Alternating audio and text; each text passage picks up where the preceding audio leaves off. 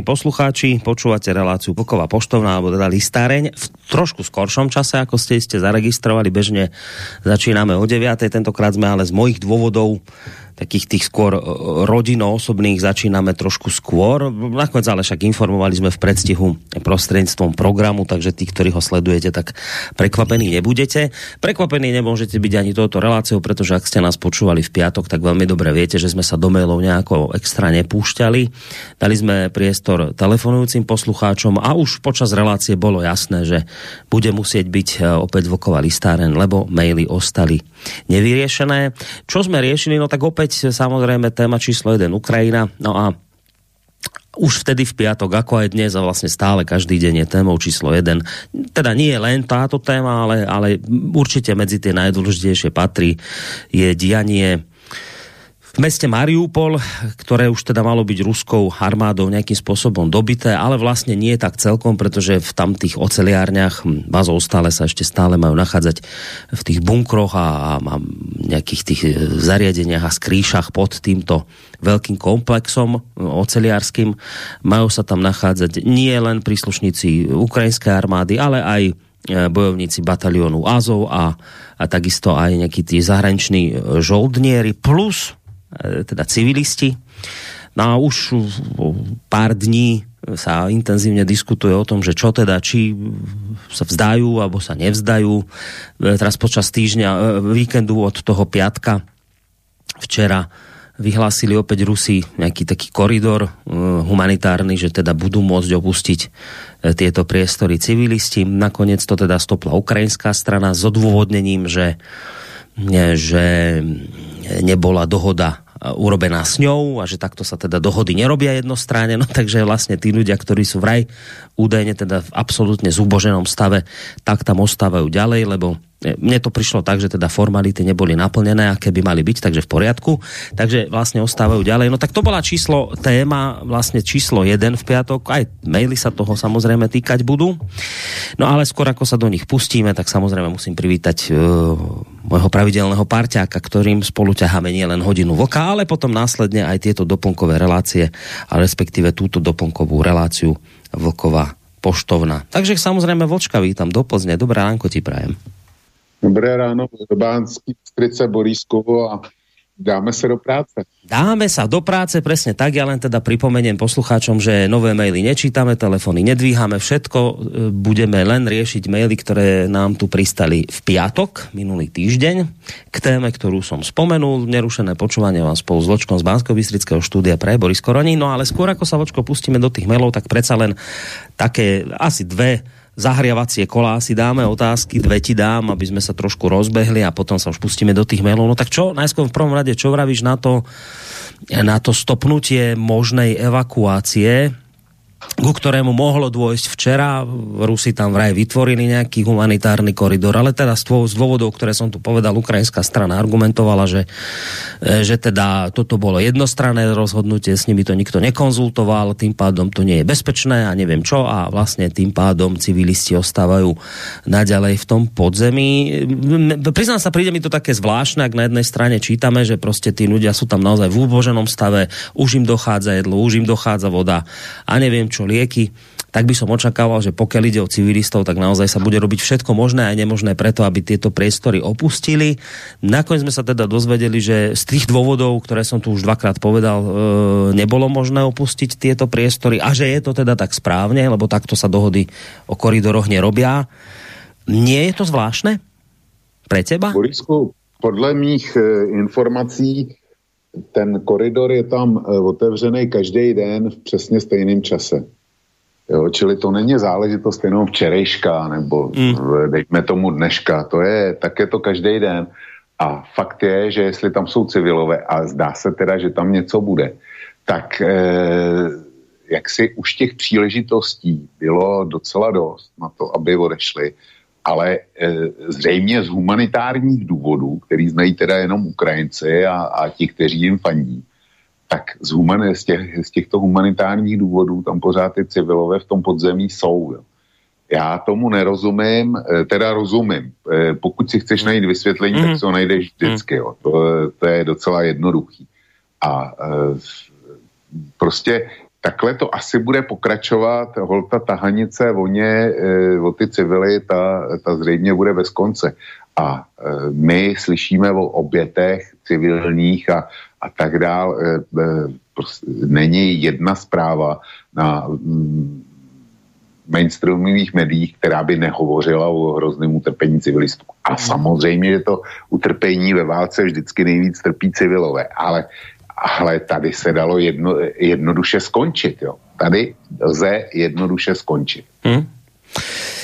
No, až člověka to nutí sa opýtať, či teda nie je to neskončiť že práve či nevyhovuje niektoré z tých strán, a teraz myslím tú ukrajinsku, či je práve nevyhovuje tento stav, ktorý tam je, že môže to stále napínať spôsobom, že môže dávať do sveta také tie naozaj smutné vyjadrenia o tom, ako tam tí ľudia trpia a tak podobne či skôr toto nie je cieľom, tento, tento stav predlžovať, lebo to môže ukrajinskej strane povedzme mať nejaké výhody pre ňu, ak to takto mám povedať.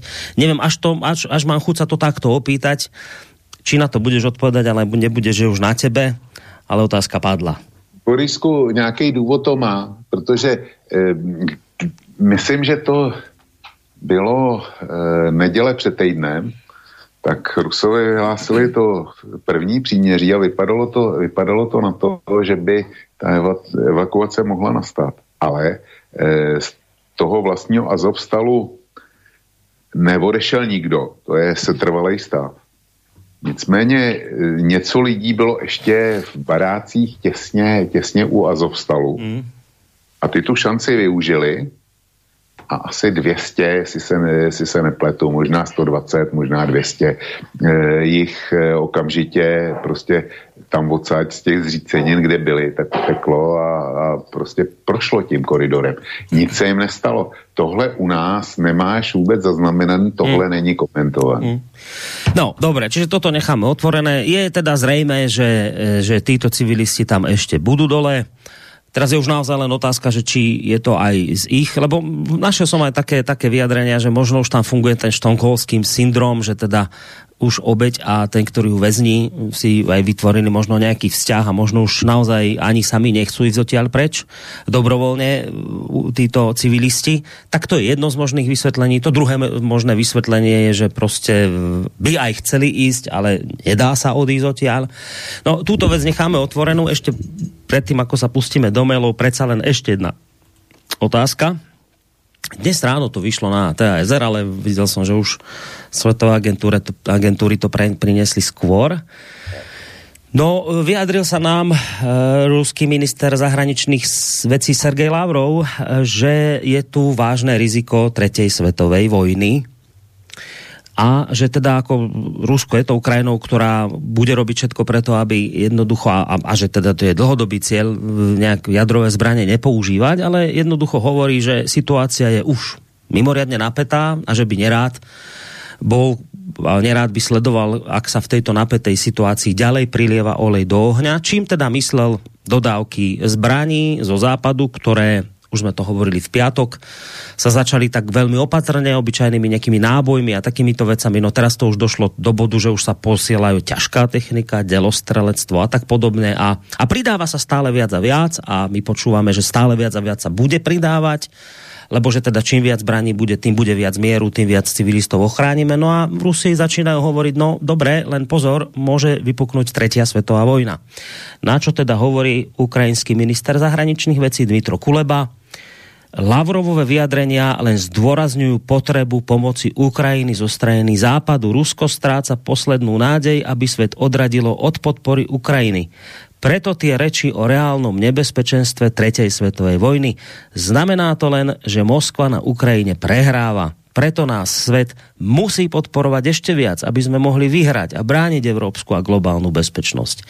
Napísal Kuleba na Twitteri. Tak mi k tomu něco povedz, co si o tom myslíš. No ale k tomu, k tomu se nedá nic moc říct. Eh, já jsem včera tenhle problém eh, jako možnosti atomový války, ten, ten jsem prostě pojednal na kose, dal jsem tam dva různé články z různých zdrojů a eh, samozřejmě, že když něco eskaluješ, tak musí, tak jako si musíš buď stanovit konec, a kdy teda přestaneš eskalovat, a nebo eh, to, to hraješ bez konce, ale pak musíš riskovat, že se to může změnit v jakoukoliv variantu. A e, já e, začín, včera se prvně stalo to, co mi bylo nepochopitelné, co Rusko, e, jako divil jsem se tomu, že to neudělalo dávno, e, že začalo bombardovat železniční tratě, konkrétně železniční rozvo, rozvodny pro přepravu Eh, munice a, a pohonej hmot a tak dále, protože na ruských webech je velký zle z toho, že eh, například eh, Rusové nechávají, oni bombardou rafinérie a sklady pohonej hmot a tak dále. A přitom mm, je dokumentováno na sociálních sítích, jak jsou vožený z Rumunska přes Moldávy obrovský, obrovský Eh, vlaky, cisternový vlaky pohony hmot. Takže eh, ty říkají, jak je možný, že my tohle, tohle tvrdí, tohle necháváme jenom, jenom tak, že, že, to prostě, že to prostě je a nikdo s tím nechce nic dělat. Čili Rusové napadli eh, raketama včera asi pět nebo sedm železničních rozvoden a ochromili tím, ochromili tím Eh, část železničních tratí. Já teď hledám, jestli rychle najdu, protože k tomu mám detaily. A je to jako vždycky, když, když něco člověk potřebuje, tak to nemůže najít. E, zkrátka, moment, jeden, dva, sedm, sedm e, železničních rozvoden, rozvoden napadly a ochromili, ochromili určitým způsobem dopravu, ale to půjde, to půjde nějak, nějak eh, určitě opravit, aby ta doprava dál fungovala. A já se chci dostat k tomu, co jsem říkal, že eh, na Ukrajině eh, je ty nejdůležitější tratě jsou ty nejdůležitější tratě jsou elektrifikované, zatímco, zatímco ty vedlejší, ty jsou ještě na dýzlu. Já jsem někde viděl, no tak když to člověk potřebuje, to nenajde. Zkrátka. Ano, byla taká mapka. Ukra...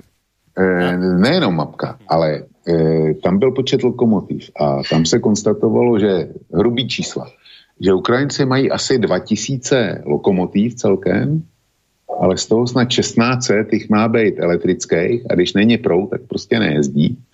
A vedle toho zbytek mají být dýzlový lokomotiv. Jo, čili to by, to by znamenalo ochromení provozu.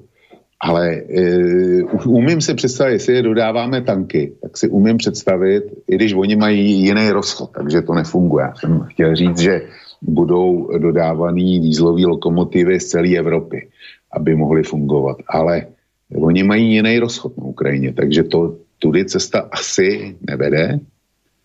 No, e, já, já e, nevedu válku, jsem rád, že nevedu válku, nechci, nechci vést žádnou válku, nechci žádnou, e, žád, nikomu radit, ale je mi prostě nepochopitelný, naprosto nepochopitelný, jaký Rusové vedou. A zejména od té doby, co, e, co jako e, tam jde ta masivní pomoc ze západu. Nechápu, že nejsou rozbombardované mosty. Tu, železi, tu um, železniční rozvodnu tu nějak opravíš v nějakém čase ji prostě opravíš a ono to zase bude fungovat, než tam přijde další nálet. Ale jestliže, jestliže trefíš most, a zejména přes takovou řeku, jako je Dněpr nebo Bůk, tak ten most jako nepostavíš. To je, to je naprosto vyloučen. To, to nejde. A přesto Rusové tohle neudělali. Pokud vím, tak někdy tři, dva, tři dny naspátek zautočili nějaký tři, eh, tři mosty přes Dněpr, ale to není dost. A teďko zaznamenal jsem spor na e, opolčenské webe, kde jedni říkali, no my ty mosty, my, si je, e, my je nebombardujeme proto, až jako mm, zvítězíme, tak je budeme sami potřebovat a tam jim říkají, eh, spamatujte se, nic takového nebude, protože v momentě, kdyby Ukrajině hrozila porážka, tak oni je vy, vyhodí do, do povětří sami. Eh, já mhm. samozřejmě se stotožňuji s tím, s tím druhým názorem, jo, eh, kdyby to, kdyby to skutečně došlo tak daleko, tak Ukrajinci ty mosty vyhodí, tak, tak jako to dělali celou dobu. Čili nerozumím ruskému vedení války a znova opakuju, vedle, vedle totálního zrušení železniční a silniční dopravy v těch klíčových uzlech, také mi do dneška záhadou, proč eh, nevypnou e, Ukrajině elektřinu. No, to, je, to je prostě něco, co z vojenského hlediska, co nechápeš. Hmm. Však taky, eh, když byla ta kampaň na Srbsko, tak první, co američani udělali, kromě potlačení proti, protivzdušní obrany, eh, byl tenkrát útok na eh, rozvodnou síť a eh, elektrárenskou síť Srbska, kdy použili grafitové bomby a prostě to zkratovali. Hmm. No, je to zvláštne, je to zvláštne, to už sme hovorili v piatok, ten spôsob vedenia ruskej vojny. V každom prípade, keď ale naozaj, a ja nechcem byť nejakým zlým prorokom, ale keď sa na to človek pozerá, že tie množstva sfanatizovaných ľudí, ktorým keď niekto povie, že hrozí tretia svetová vojna, oni e, budú tlieskať tomu, že tak to znamená, že musíme ešte viacej vyzbrojovať Ukrajinu, tak ako povedal pán Kuleba, že to, keď sa vám Rusko vyhráža jadrovou zbraňou, to znamená, že prehráva a to znamená, že vy nám musíte ešte viacej pomáhať a teraz, že koľko ľudí tomu tlieska, tým pádom koľko politikov západných bude počúvať ten potlesk ľudí a budú ďalej pokračovať v tomto, tak ja sa dostávam do bodu, že si nič iné ako takýto katastrofický záver pomaly už neviem ani predstaviť, lebo ja nevidím za posledné obdobie absolútne žiadnu snahu nejakým spôsobom naozaj robiť všetko preto, aby sme tento konflikt takzvaně deeskalovali. To znamená, že poďme hľadať spôsob, ako to nejako vyriešiť bez boja. Práve naopak, zo všetkých strán sa len prilieva olej do ohňa a ja už si to, vieš, ani neviem celkom predstaviť, že ako sa dá teraz tento roztočený kolotoč, ktorý už naberá enormné obrátky, ako sa to ešte dá vôbec zastaviť a či sa to ešte vôbec dá zastaviť. Že to už máš ako, mne to prostě pripadá, ako tá jadrová reakcia v tom Černobyle, že, že už sa ti ten, ten reaktor roztáča, ty už prostě vidíš, že už to neuchladíš a on sa roztáča stále viac a viac, že čo teraz, ako to tam, čo tam hodíš tyč do toho, aj tak ti to vybuchne, že ja už neviem, ja si to prostě neviem predstaviť, že čo v tejto situácii sa môže udiať také, aby sme sa vyhli tomuto katastrofickému scenáru, o ktorom tu hovorí Lavrov. Borisku, já tě přečtu kousek z vystoupení toho Lavrova. Na otázku o srovnání současné situace s dobou kubánské raketové krize Lavrov řekl, že tehdy bylo vlastně jen pár pravidel, psaných pravidel, ale pravidla chování byla zcela jasná. V Moskvě bylo jasné, jak se Washington chová a Washingtonu bylo jasné, jak se eh, chová Moskva. E, dokonce i dnes existuje jen málo pravidel, řekl Lavrov s odkazem na smlouvu o jaderném odzbrojení New Start, ale současně jsou všechny ostatní nástroje kontroly zbrojení a nešíření prakticky zničeny. Během kubánské raketové krize existoval také komunikační kanál, kterému důvěřovali vůdci Sovětského svazu a Spojených států. Dnes žádný takový kanál neexistuje a nikdo se ho nesnaží vytvořit. Já, já zopakuju to, co naši posluchači už slyšeli ta generace vůdců e, v kubánské krizi tak si pamatovala druhou světovou válku a věděla všechno, co, e, co za hrůzy to bylo. A měla v živý paměti nukleární útok na Japonsko a, vy, a znalo důsledky. Tahle generace vůdců ta už e, žádnou bezprostřední zkušenost s, tí, s ničím podobným nemá. A zatímco dřív platilo zásadní pravidlo, tohle už nemůžeme udělat, protože oni by mohli zmáčknout eh, červený knoflík. Tak dneska eh, to hrajeme, speciálně u nás na západě, podle, podle pravidla tohle ještě můžeme udělat, protože oni se budou bát zmáčknout ten červený knoflík. A mezi tím je fatální rozdíl. A bohužel e, máš pravdu. A teďko, e, co je jeden z velkých limitů, já nebudu tvrdit, nebudu tvrdit, že je jediný, ale eh, je to jeden z, pokud jich existuje víc, tak tenhle patří mezi ty zásadní. Ta mediální hysterie, která byla budovaná, to není jenom otázka eh, antiruské hysterie od 24.2. 2022. Ta antiruská hysterie, a ty to dobře víš, mluvili jsme o tom, ta je budovaná soustavně řadu let. Prostě řadu let eh, všechno, co se na západě událo špatného, co, eh, co eh, jako systém nedokázal zařídit, uřídit, zvládnout, tak samozřejmě bylo vinou Ruska a bylo to, nebo bylo to vinou pro ruských trolů a tak dále. Prostě my jsme se vypestovali toho, toho zlýho. No, ten, to, un, to univerzální zlo pro svět představovalo Rusko, ať se stalo cokoliv. A e, tenhle obraz, e, ten neustále zesiloval. No a maximální zesílení přišlo e, při zahájení té války na Ukrajině a veřejnost se vybičovala. No a teď si představ, že by někdo z západních vůdců, a bavíme se o americkém prezidentovi zejména, takže by přišel s tím, že by řekl, já už jako dál nepůjdu, tak jako to říká kancléř Scholz, já, já už dál nepůjdu, protože by z toho mohla být eh, druhá světová válka. V Americe mají před volbama, ty, ty budou na podzim, já nevím, jestli konec října nebo začátek listopadu. A jsou to takzvané poločasové volby eh, v polovině prezidentského mandátu, kdy se volí eh, nový kongres. Eh, tuším senát z jedné třetiny a celá sněmovna reprezentantů. A je jasný, z pravidla, ta strana, která má prezidenta, tak z pravidla tyhle volby prohrává, tak jako tak. Demokrati mají Eh, poměrně slušnou většinu, i když menší než měli dřív, eh, ve sněmovně reprezentantů, nicméně v Senátu mají většinu, většinu jenom proto, že tam je stav 50 na 50, ale v takovém případě rozhoduje hlas eh, viceprezidenta Spojených států a tím je demokratka. A o tuhle většinu přijdou. Tak a přišli by oni tím spíše, kdyby dneska takzvaně ukázali slabost.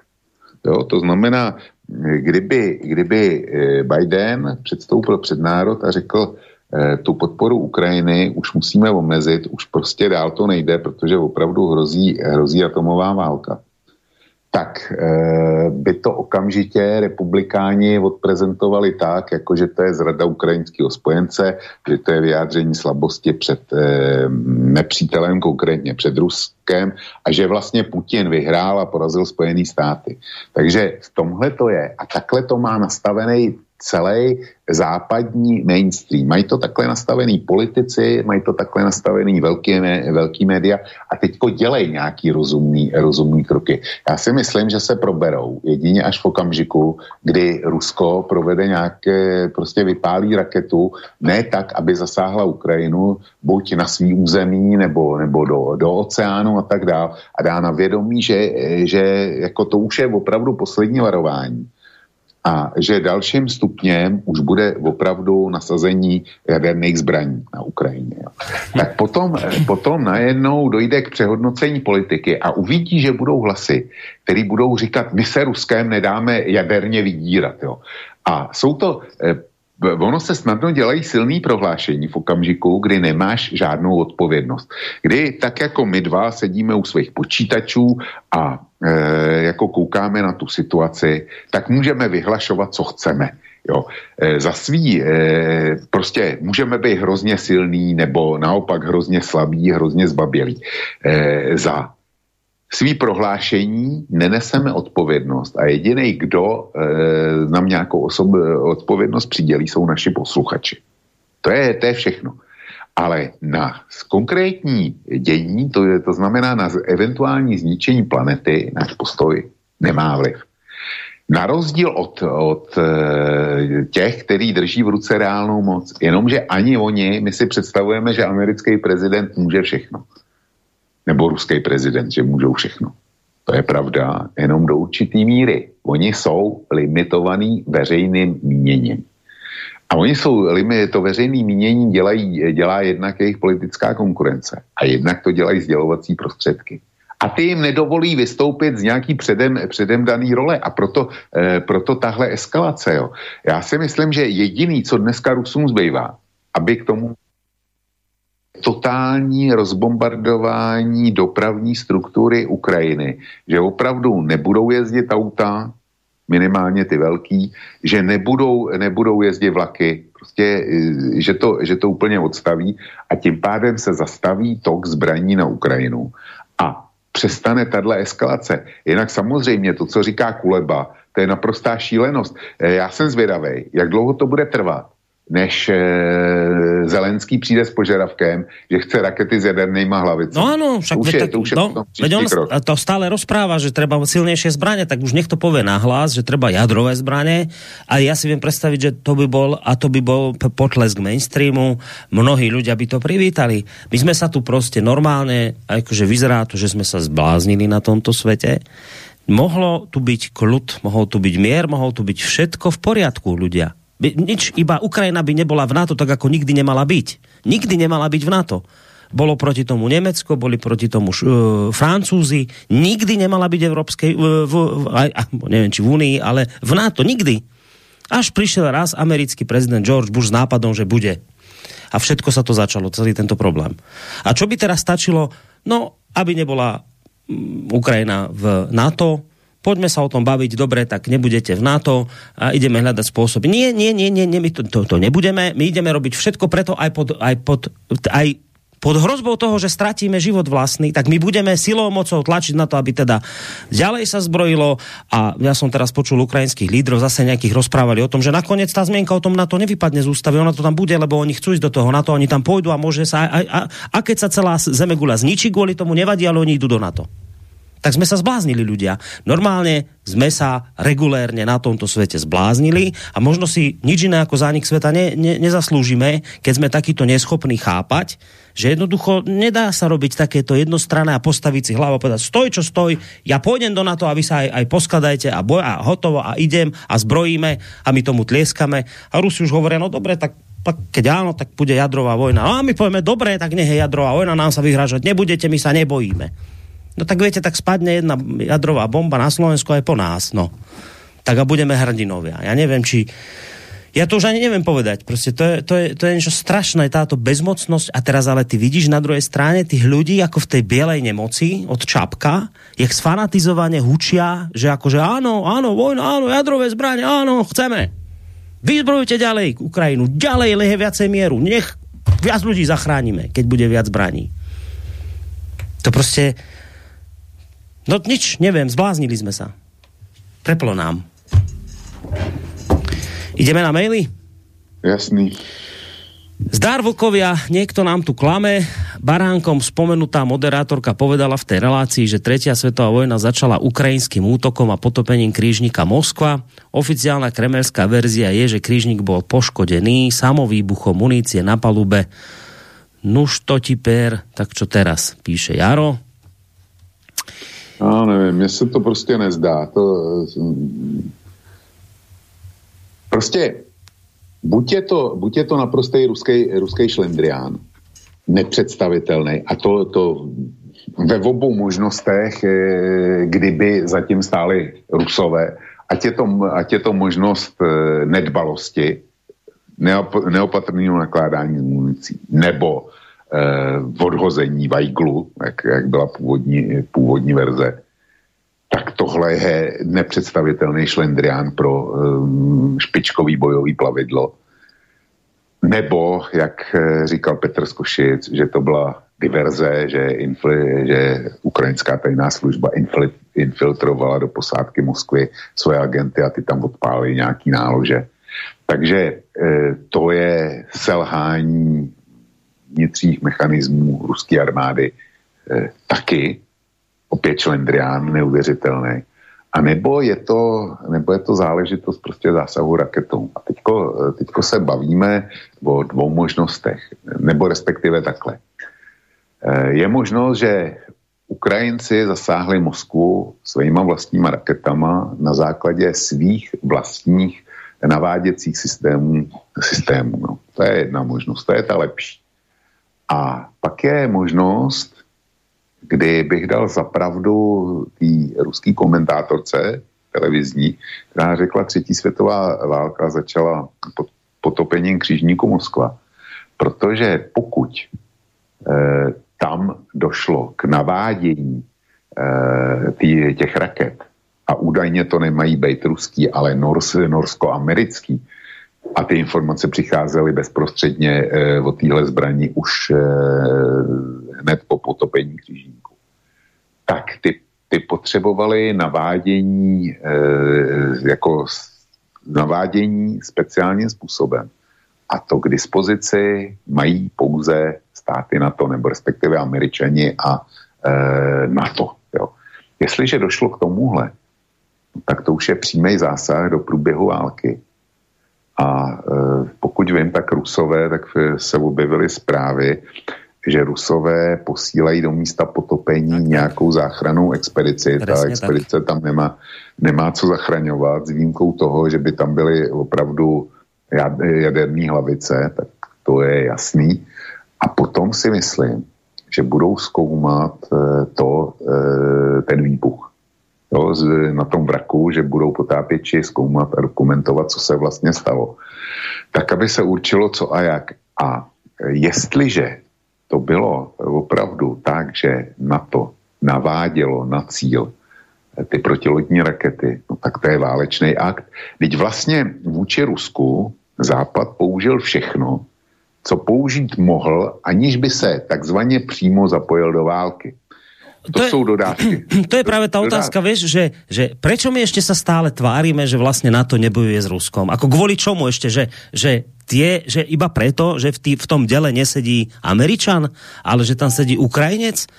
to je jediný rozdiel, že prečo ešte, lebo, lebo to, vieš, že ja si to viem predstaviť do istej miery, však vždy to tak bolo dobré, aj Irán nejak vyzbrojuje tam Hizbalah a niekomu tam dáva niečo, ale to je, ale toto, že ty už posielaš tanky, dělá protilietadlové systémy, prostě celou techniku a očividně teda chceš pokračovať ďalej a stále rozprávaš, že toho bude viac a bude to stále sofistikovanejšie, tak prečo sa my ešte vlastne hráme na to, že to už nie je NATO vo vojne? Že prečo to nepovieme už nahlas, že NATO bojuje proti Rusku? Prečo, že, že čo, je, ešte, čo je ten posledný rozdiel, prečo ešte stále tvrdíme, že teda toto je v poriadku? Že to no, nie je NATO? Rozdíl je ten, že tam nejsou teda přímo vojáci, byť tam jsou takzvaní dobrovolníci a není jich tam zrovna málo. Jo, e, ty tam jsou, čili e, ta eskalace, ta nemá konce a jak říkám, veřejný mínění a politický konkurenti nenechají dneska udělat krok zpátky. Čili já, já jsem pevně, tohle měl Putin zarazit e, na samém začátku, jo, kdy, kdy prostě, jakmile začali zvažovat první dodávky munice, okamžitě, okamžitě proved, provést atomový test. A já ti garantuju, že by to dneska vypadalo úplně jinak všechno. No. Až, až k tomu dojde, až k tomu dojde, dojde dneska, tak všichni ty, ty hurá Ukrajinci začnou křikovat, my se nedáme vydírat, my se nedáme zastrašit. No tak jako, e, co budou dělat, e, až teda nedojde k výbuchu někde v moři nebo na nové zemli, e, až jako bude odpálená taktická raketa. Nevím, no ja, ja nevím, že ten, kto vykrikuje, že se nedá nás vystrašiť, tak dobré, však nedaj sa, ale že zomrieš. Keď, keď ti spadne niekde tam jadro, tak, tak zomrieš. No dobre, tak to stálo za to, hej? A on možno povie, áno, no dobre, tak ak to stálo za to, tak potom, tak potom poďme do toho, no. Uh, ďalšíme. Na začiatku vojny som si myslel, že bude krátka, rýchla a povedie k rokovaniam strán a hukot zbraní preruší dohoda. Obaja lídry to predajú ako víťazstvo. Teraz z hrôzou vidím, že konvenčné schopnosti Ruska sú príliš obmedzené na to, aby porazili ukrajinskú armádu, ktorá je bohato zásobená západnými kvalitnými zbraňami. Z hrôzou vidím nie preto, že niekomu fandím, ale preto, že prehrávame všetci Ukrajinci, Rusi, Európa, Afrika aj USA. Všetci budeme trpieť len každý v inom časovom úseku úseku. Naše civilizačné trhové hospodárstvo sa rozpadá na fragmenty nenávisti a pošetilej arogancie moci, ktorá sa pretavuje v egoizmus európskych lídrov, ktorí neváhajú svoj vlastný ľud zničiť. Európa príde o priemysel, Afrika o jedlo, USA príde o kontrolu cestovného finančného systému, celosvetového finančného systému vďaka kolosálnej krádeži ruských aktív. Všetci prehráme. Mrazí ma, keď vidím európskych lídrov Polsko, Česko, Slovensko, Rumunsko a iných mocipánov, ktorí niektorí si myslia, veď Rusi ten Armagedon nezačnú. Extrém strieda ešte väčší extrém, dokedy Rusko alebo Ukrajina prehrali. Je úplne jedno, kto zvíťazí a kto nie, pretože smrť je konečná, nemenná, ničí rodiny, manželstva, sny, zúčastnených e, detí, mužov, žien na oboch stranách. Smútok sa miesi s nenávisťou a zaplní celé srdce bažiace po pomste. Teraz je na rade EU priemysel a dúfam, že nás nezasiahne jarmo vojny. Na jeseň Afrika, hladomor, vojny, choroby a exodus a o pár rokov aj rozpad USA, ktorý je pravdepodobný, tak ako výstrel z lode Aurora bol civilizačný milník ľudstva, pravdepodobne aj potopenie lode Moskva je civilizačný milník dôb minulých, na ktoré budeme uh, tak dobre spomínať a pochopíme v biede a úzkosti, aká skutočná je devíza mier a pokora v spoločnosti. Mier ľuďom dobrej vôle, nech, sa na zeme, nech ste na zeme guli kdekoľvek napísal Lajči. No, tak já nejsem překvapený, že autorem tohohle je Lajči, protože toho, toho vysloveně, vysloveně e, mám rád, kdy, kdykoliv se objeví. A e, já bych e, jaksi mohl konstatovat, že po jeho mailu to klidně teď můžeme vypnout a, a jít si každý po svým, protože tam je řečeno mm, vše. Mm. No ale vypnout nemůžeme, lebo ještě zo pár mailů máme, takže pojďme ďalej. Dve poznámky, píše Milan. Takže, keď Azov skončí vyhľadovaním, skončí kvôli smedu, tak z nich až takí hrdinovia nebudú. Má tam byť niekoľko sto expertov z NATO, som zvedavý, čo môže Západ, Západ ponúknuť za takýchto ľudí. K tej lodi Moskva neverím, že to spravili Ukrajinci, je to skôr od NATO. Bude odveta? Takýto, takúto otázku položil Milan. Či bude odveta za Moskvu? No, já si myslím, že Rusové o tom přemýšlejí, ale, ale mm, je otázka, e, co můžou jaksi udělat. Já, ne, já nevím. Jo. Eh, fakt je, že to vyvolalo obrovský, obrovský rozhořčení a eh, velkou nespokojenost v Rusku. Já se ještě vrátím k Lajčimu. Eh, na začátku říká, že je překvapený konvenční slabostí ruské armády. Já tohle za sebe těžce podepisu a Rusko v podstatě kromě jaderných zbraní dneska nemá podle mě prostředek, jak na té Ukrajině jasně a jednoznačně vyhrát. Hmm. Ah, poďme ďalej. Eh, co pánové říkáte tomu, že Anglie chce vyhlásit Německu sankce a chce zakázat dovod z německého zboží, pokud se Německo E, nevdá, nezdá krvavého ruského plynu. Toto dnes prohlásila britská ministrině zahraničí, pýta sa Pavel. Mě by zajímal zdroj, já jsem tohle nezaznamenal. Neříkám, neříkám, že to není pravda, ale já prostě o tom nevím, takže to nemůžu komentovat. A jestli jo, tak ta dáma se úplně zbláznila ať, ať zavedou, pro boha, ať, ať, ať to zavedou ty sankce na Německo. Mně nic neudělá větší radost. Ať je zavedou hned už, protože vysílali jsme v pátek, mail přišel v pátek, měli je zavec ještě během našeho vysílání, to říkám. Alebo pán Zelenský, už konečně zastavte ty kohutiky, nech to cez vás netečie ďalej a bude konečně pokoj. tak, tak, neviem, tak. on má v ruke všetky karty, tak vy to, pán Zelenský, vy sa ničoho nebojíte, vy ste odvážní, ani pán Kuleba sa nebojí, tak konečne spravte niečo odvážne a zastavte kohútiky ropy a plynu a vyriešite tento problém a hádky. Aj pán Heger sa vám poďakuje, aj všetci sa vám, aj pán Fiala sa vám poďakuje, že konečne ste to urobili, tak prosím vás, zastavte už tie kohútiky. Na vašom území cez vás to preteká, tak to prosím vás zastavte a konečne tu zvíťazíme nad tým Ruskom zlým. Ja neviem, prečo ste to ešte nespravili. Zastavte plyn a ropu, Ukrajinci. No, tak, dali sme výzvu, uvidíme, čo sa bude diať, vlčko. Asi to nezastavia, podľa mňa. Asi je lepšie to nezastaviť, ale e, druhým vyčítať, že prečo berú plyn a ropu od Rusov. To je, to no, je jednoduchšie. Borisku, oni tím nepřímo začali vyhrožovat už, protože včera mám za to, že jsem zachytil vyjádření nějakého toho naftogasu, což je, což je slovenský plynárenský podnik, že jo, jejich, e, a ten vyhlásil, že dí, e, vzhledem k ruskému ostřelování by se mohlo stát, že přepravní kapacity přes Ukrajinu pro naftu a plyn se můžou snížit o jednu třetinu, nejméně o jednu třetinu. Tohle vyjádření přišlo. Že by Rusové stříleli na e, ty tlakovací komprezorové stanice, že by chtěli poškodit e, infrastrukturu toho plynovodu a oni velice dobře vědí, kudy ten plynovod je, kde tyhle objekty jsou, tak to pokládám za vyloučení. Ale umím si představit, že e, takový ty Azovy a jiný jim naroveň postavený jednotky, takže ty už eh, si na to brousí zuby hodně dlouhou dobu. A umím si představit, že kdyby válka měla skončit nějakým rychlým vítězstvím Ruska, takže ty plynovody budou, eh, plynovody a ropovody budou vyhozeny do povětří. Tak to si teda představit velmi. Hmm.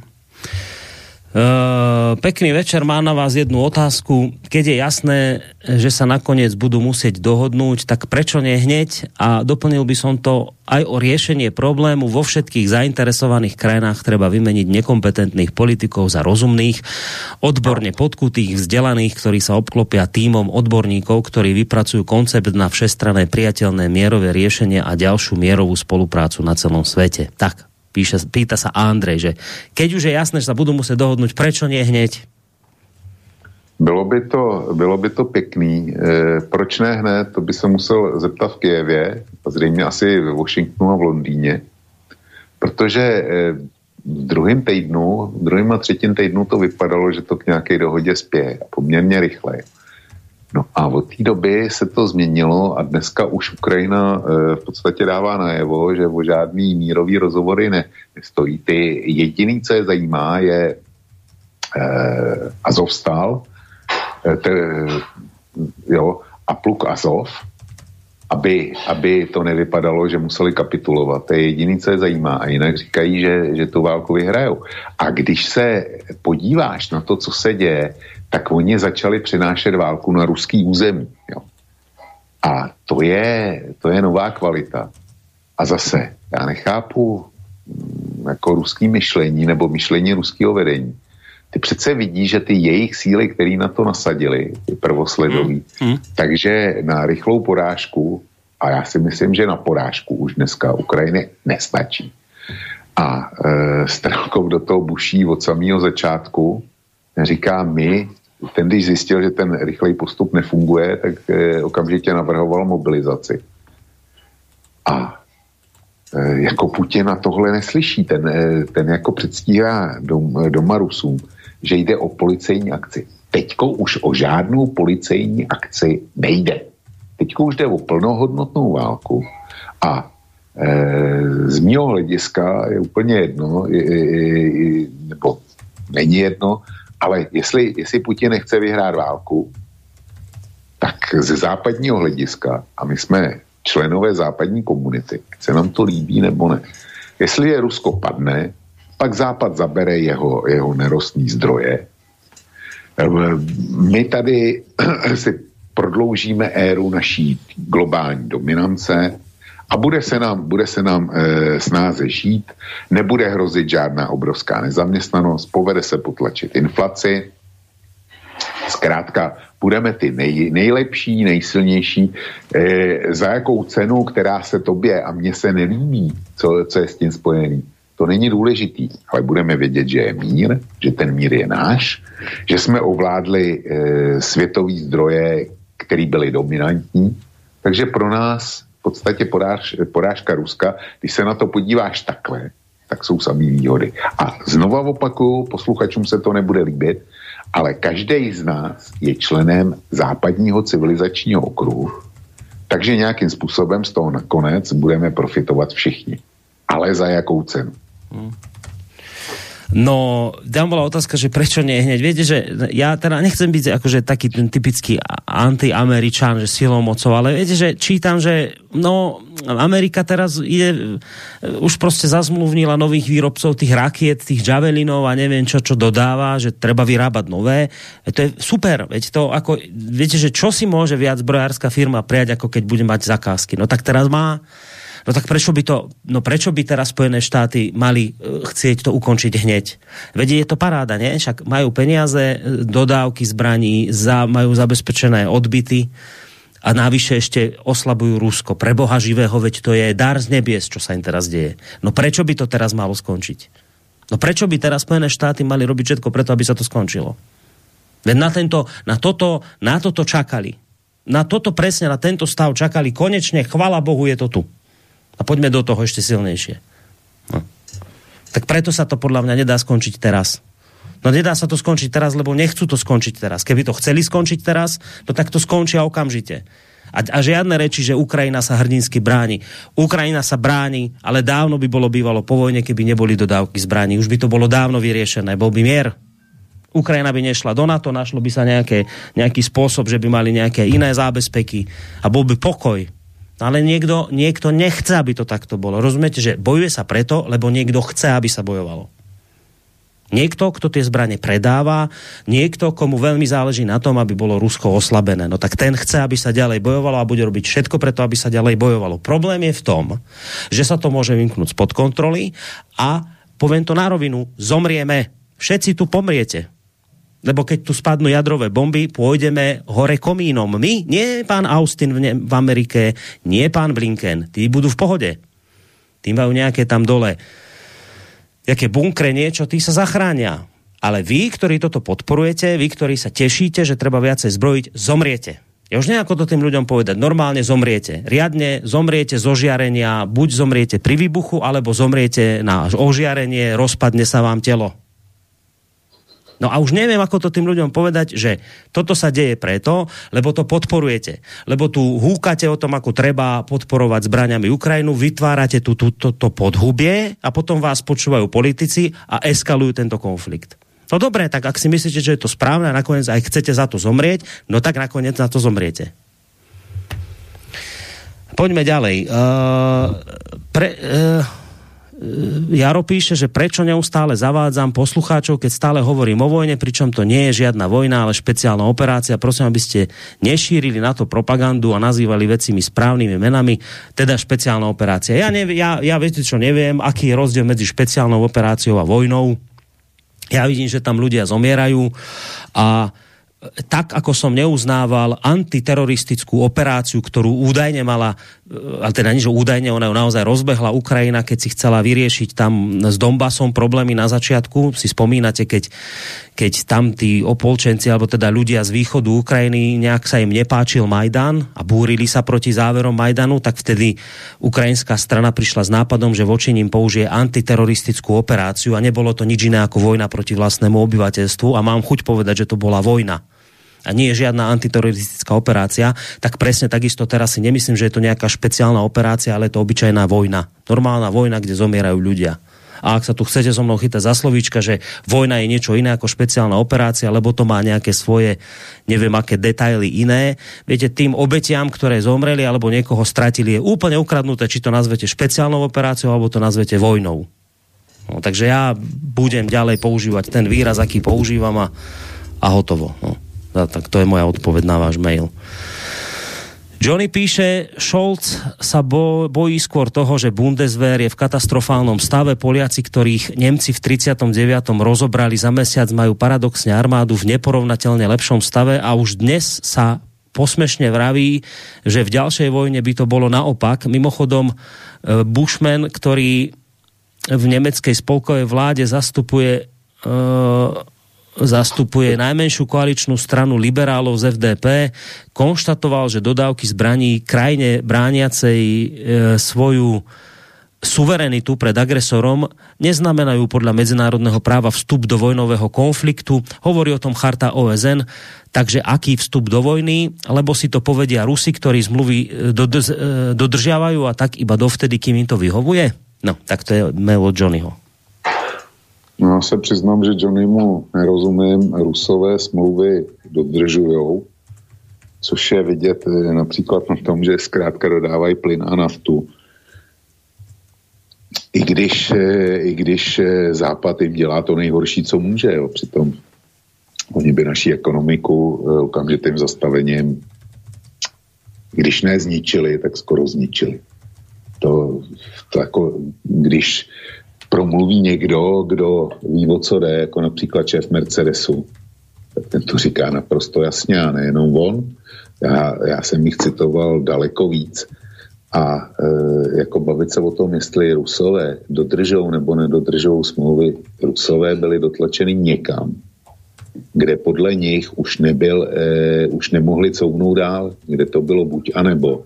A když se podíváš na ukrajinskou armádu, my jsme, my jsme mluvili, nebo já jsem říkal to, že e, podle mě Rusové dneska nemají e, reálnou e, šanci Eh, tu, s těma silama, co tam mají, tu Ukrajinu jako porazit, tak eh, ta ukrajinská armáda, všichni si mysleli, že to bude jako na Krymu, že to bude záležitost dvou týdnů, maximálně měsíce a, a bude hotovo. Není hotovo.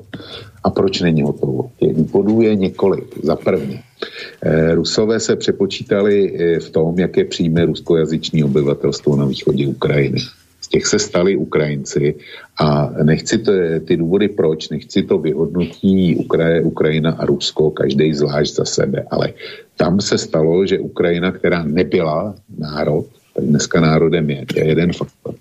Druhý faktor je, že ukrajinská armáda už dávno není ten eh, spolek z roku 2014 nebo eh, z roku 2015, kde opolčenci porazili.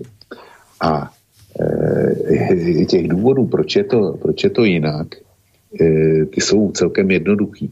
Ukazuje se, že ten trénink, kterým mu byly podrobeny ze strany Američanů, Britů a nevím koho všeho, tak byl mimořádně důkladný a mimořádně úspěšný.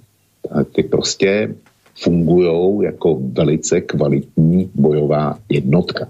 A týká se to celé armády. Jo. To, to se netýká jenom pár, eh, pár eh, pluků nebo oddílů.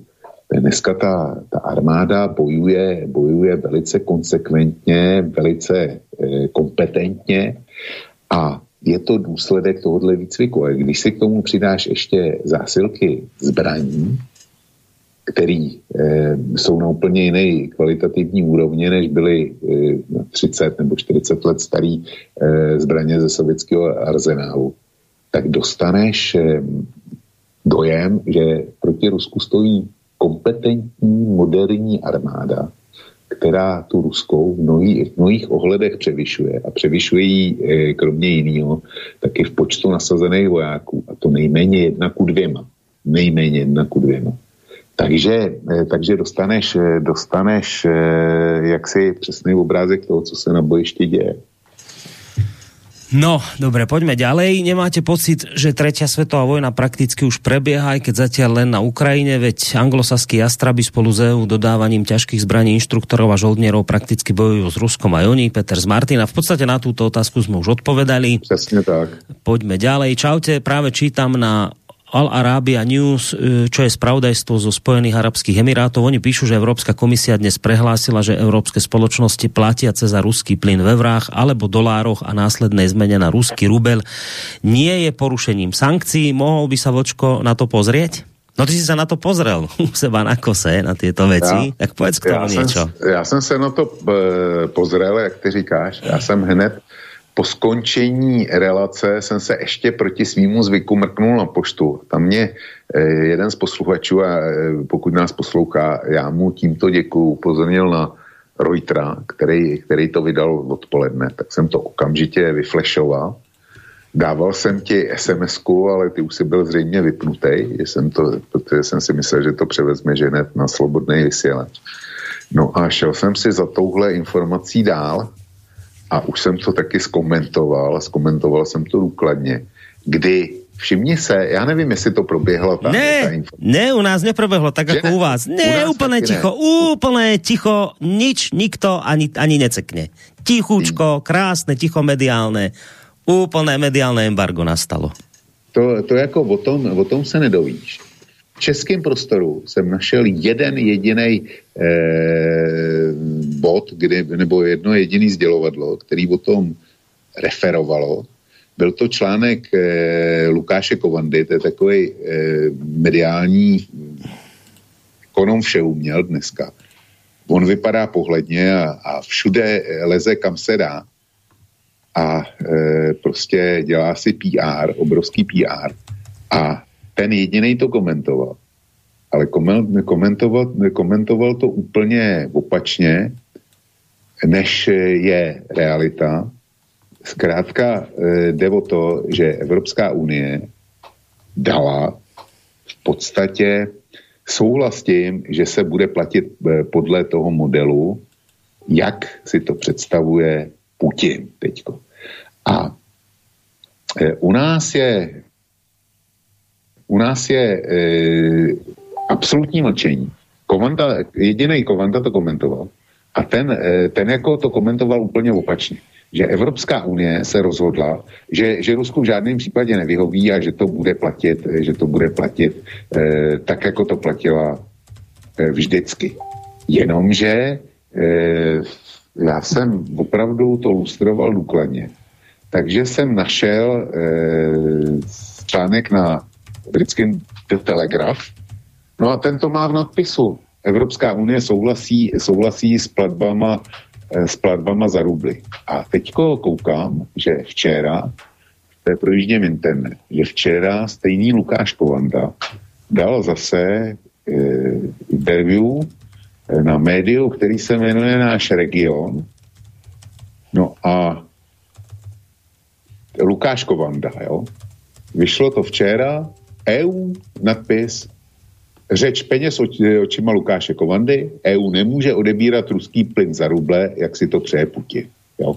E, nečet jsem to, jenom titulek a e, Evropská unie se může bez ruského plynu ocitnout dříve, než se rozsud zdálo. Předběžná právní analýza, kterou si zadala Evropská komise, to již sledala kolize mezi její zavedenými sankcemi a požadavkem Kremu na e, platby za rublem. E, o nálezu právní agentury informuje agentura Bloomberg s odkazem na nejmenovaný zdroj. Podle jiného zdroje e, téže agentury s uvedeným nálezem souzní stanovisko pro Eh, Evropskou radu. Jinými slovy, Brusel přispívá, eh, dospívá k závěru, že pokud by měl vyhovět požadavku platby za plyn přes Gazprombanku, musel by obejít své vlastní sankce uvolné.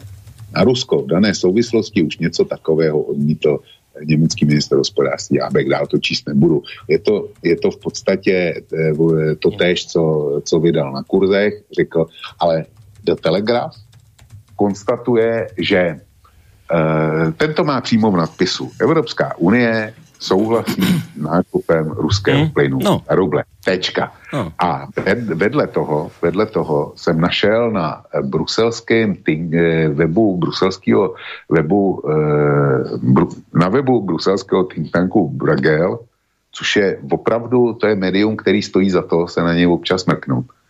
Tak tam byl článek, který popisuje ten mechanismus úplně do detailu samozřejmě, že vyvozuje úplně stejný, stejný závěr. A ten mechanismus je takový, že eh, když přijdou valuty, proč to udělalo to Rusko? Já jsem se domníval, že to udělali, udělali z toho titulu, že chtěli podpořit kurz měny a že to mělo být takový gesto, vy budete muset dělat to, co my vám říkáme. Jenomže Bro, eh, Brogel mě přesvědčil, že je zatím něco ne, daleko důležitějšího. A sice do Gazprom banky sice ty e, dolary a eura přijdou, takže zdánlivě má Rusko pod kontrolou a může si s nima dělat, co chce. Jenomže ono to není pravda. Na to, aby se dalo zaplatit třeba eure, tak potřebuješ se zapojit do systému, kterýmu se říká Target 2. To, není to, že bych měl takový znalosti, to jsem si tam přečet. A ten Target 2 je plně pod kontrolou e, Evropské unie a jejich orgánů. A jakmile by tam Rusko něco, nějaký peníze poslalo, tak by o ně okamžitě přišlo, protože by, e, by došlo k jejich zmrazení.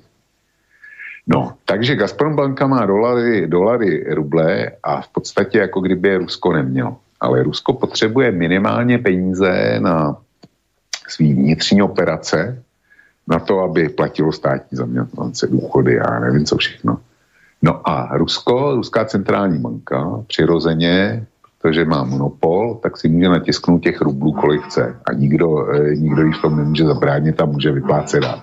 Jenomže podívej se na to, co se děje u nás, tady na západě, eh, jaká, jaká je u nás inflace. A ta inflace eh, zejména funguje jednak kvůli tomu, že je málo zboží na světovém trhu. A jednak další velký impuls byl COVID, kdy, se, kdy vlastně do ekonomiky přišly takzvaný vrtulníkový peníze kdy peníze lidi dostávali za nic. Vys, lockdown na firmy, firmy nevyráběly, Eh, byly sanované služby a všechno, co, co znáš, kde tam eh, stát dával obrovský eh, podpory. A my dneska nemáme peníze krytý zlatem, tak jako to bylo dřív. My dneska máme peníze krytý vyrobeným zbožím a reálně poskytnutýma službama. A v době covidu dva roky se vlastně nevyrábělo nebo vyrábělo omezeně Služby se neposkytovaly skoro vůbec a vyrábělo se dost málo. Takže nemáš to krytí. A přesně tohle je to, čemu Rusové chtějí zabránit. Takže vymysleli tenhle model a nechtějí se o ty, o ty e, tvrdé valuty nechat připravit a vědí, že je nemůžou používat, ale chtějí je použít alespoň doma.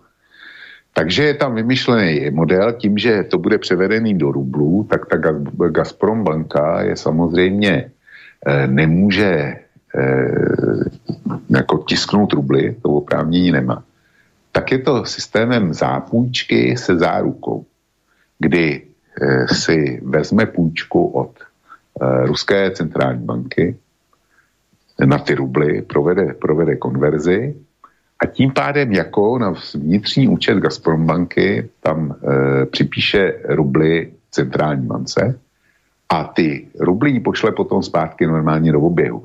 Takže ruská ekonomika nevyrábí inflační peníze, ale vyrábí peníze podlo, podložený eh, jaksi konkrétní výrobou a konkrétníma službami. To je, to je celý ten smysl.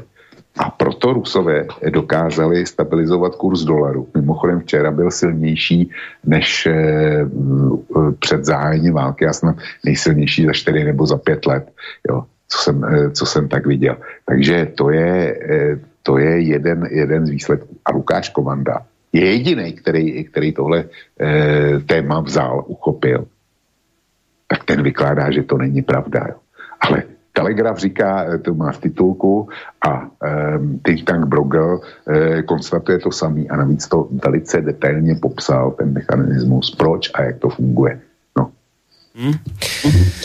Uh, dobre, ideme hneď, hneď to uh, prekriem ďalším mailom, lebo uh, tá hodina nám utiekla my sme tak možno polovicu mailov prečítali, tak nech to všetko stíhame. Uh, Johnny mi odporúčuje, aby som si pozrel ruské média, ktoré mimochodom rozparcelovali už aj Slovensko, že sme pseudoštát a používa nový pojem ino Slovania na krajiny, ktoré Rusom nejdu po ruke.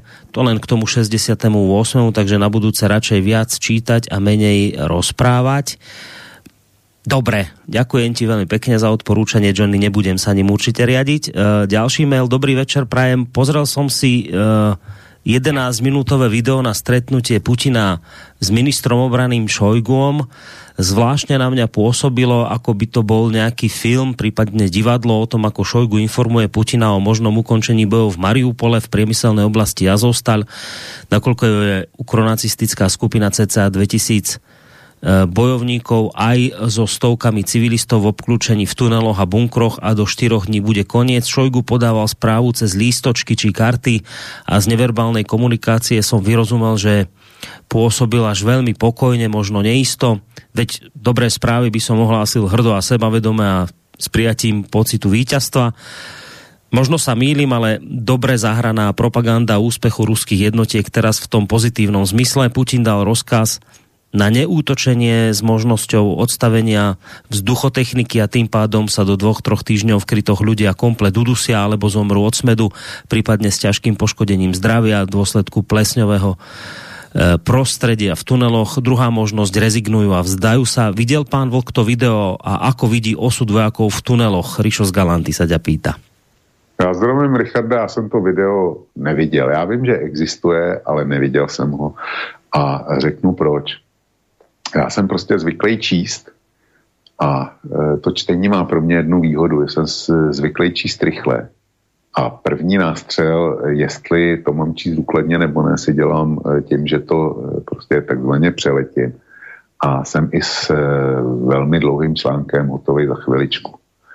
Tu možnost nemám u videa, tu možnost nemám u podcastu, kde člověk, dokud si to ne, neposlechne jako celý nebo eh, nesledne celý, prostě neví, neví, co s tím. Jo. Neví, jestli to je, bude ztracený čas nebo eh, jestli to má smysl.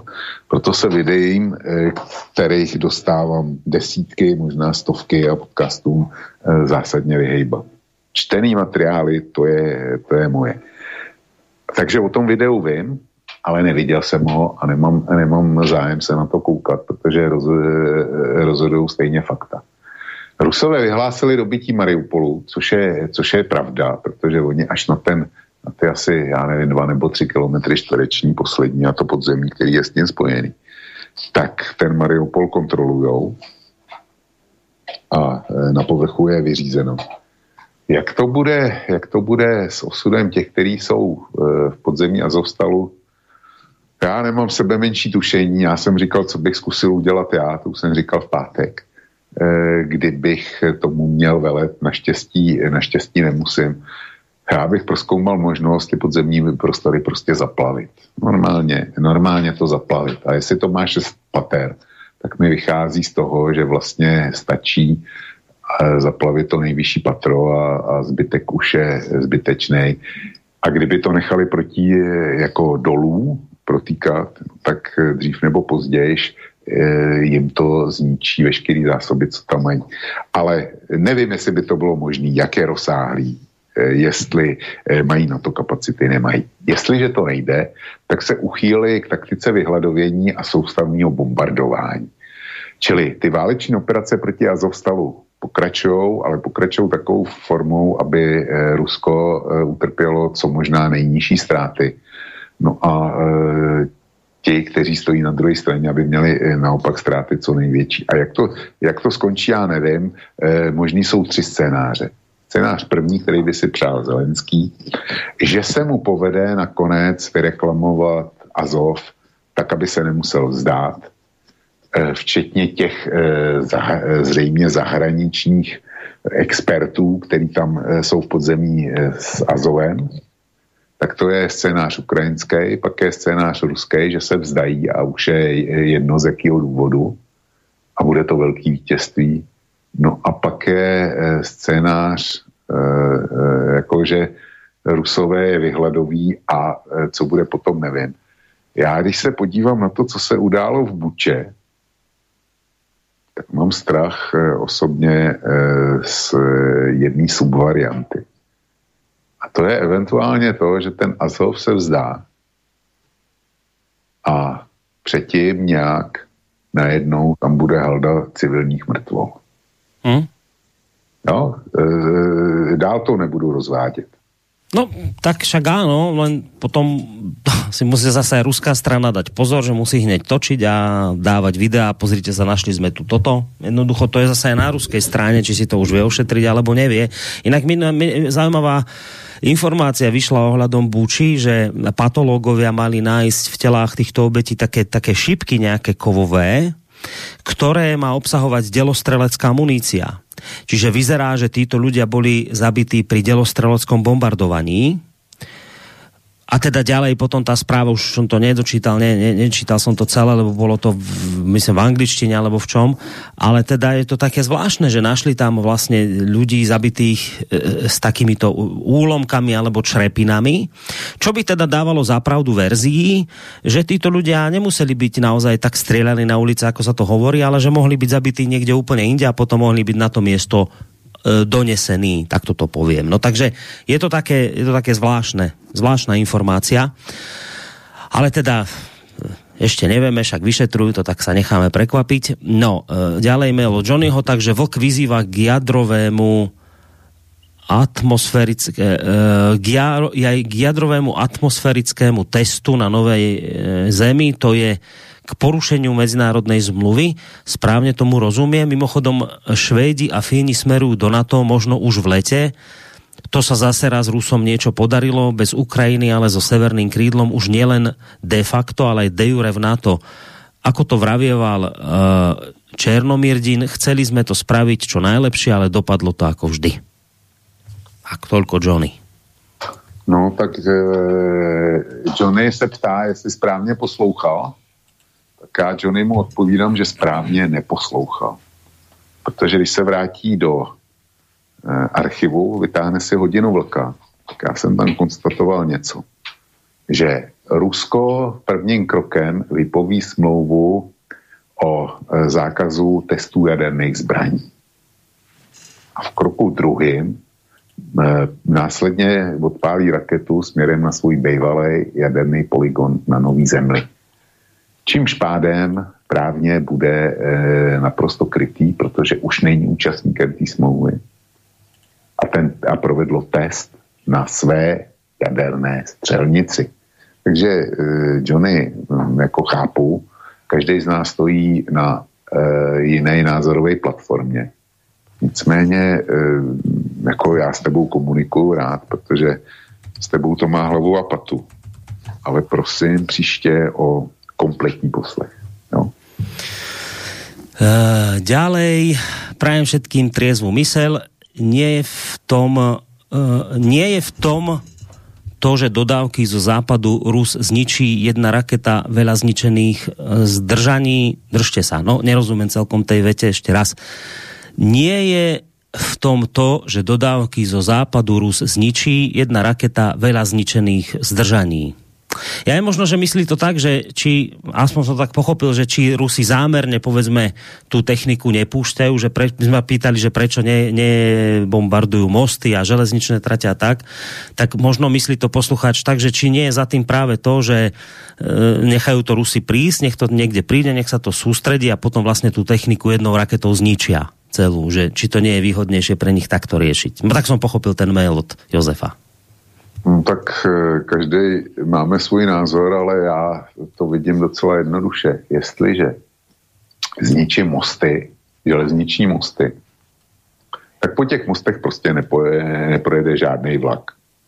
Když neprojede žádný vlak, tak se určitě zbraně nedostanou eh, tam, kam jsou poslany. Ono by to mělo teda i další, další pro Ukrajinu naprosto fatální dopady, ale bavme se jenom, jenom o, o zbraních. Čili jestliže je zničený most přes Dněpr, tak přes něj žádný vlak nic nepřepraví. Žádný dělo, žádnou munici, prostě vůbec nic. Určitě. Bez výjimky. Jestliže ten most zničený není a vlaky jezdí pořád, tak sice se může stát to, že Rusové e, nechají ty zbraně vyložit, zjistí, kde jsou, nebo munici a e, samozřejmě potom, e, potom to depo jako zkusí odstřelit. Ale za prvně se jim to nemusí povést. A za druhý z toho depa ta munice a ty, ty zbraně můžou být vyvezený dříve, než to Rusové zjistí. Čili tam není vůbec žádná záruka, že e, ty náklady budou skutečně zničený, když to při zničených mostech je ta záruka 100%. Uh, ja som tam niekde čítal, ale že pri tých mostoch je vlastne ten problém, že ty ho nevieš zničiť takoutou akoby tou klasickou raketou, však oni teraz strieľajú tie, mm, tie kalibre s plochou dráhou letu a že tam je, asi má nejaký naozaj problém tá protivzdušná ochrana ukrajinská to zachytiť, ale že problém je týchto raket v tom, že ty s ňou nejaký taký veľký železničný most prostě než nezničíš, že na to by si potreboval akoby ťažšie, už nie rakety, ale bomby, ktoré tam musia dopraviť lietadlá a že tam je vlastně riziko, že tam oni to budou mať chránené Ukrajinci tou protizdušnou obranou tieto mosty práve, keď vedia, že sa na ne zameráš a že to bol, by bolo vlastně, že pri vysoké riziko pre ruské lietadla. Tak som to někde čítal od nejakých, povedzme, že expertov vojenských, že oni tam písali, že toto je vlastně problém pri tom, pri tom ničení mostov. No, nevím, tak e, jako ta e, ten kalibr, pokud vím, tak nese asi 800 kg trhaviny. No tak nějak. A e, jestli to nezboří jeden kalibr, tak e, několik kalibrů, docela určitě. To je jedna věc. Mají k dispozici taky skandery a ty jsou, ty jsou taky přesný, čili já si myslím, že tohle, e, že, že prostě technicky to na dálku vyřešit jde. Jo, zrovna tak, zrovna tak teda, když vybombarduješ rozvodny, vlaky taky nejezdí, jo. Bavili jsme se, já jsem marně hledal, eh, marně hledal ten článek, který jsem viděl, viděl ráno, opravdu jsem ho viděl na vlastní oči. A se psalo, že na Ukrajině 2000 lokomotiv, ale z toho asi, asi 1600, 1600 je těch um, elektrických No a těch 400, 400 dýzlových by to prostě nezvládli. To tako, si o tom nemusíme vykládat. Tak prostě je. Uh, Ďalej, čo tu máme? Čakaj. Uh, Honza z Prahy. Vlk má do isté míry pravdu, když se mu zdá, že Rusko příliš ustupuje, jenž, uh, jenže na druhou stranu, co má Rusko dělat, když uvede do pohotovosti jaderné zbraně, tak to západní uh, prorežimní propaganda začne zneužívat, že Putin chce jadernou válku.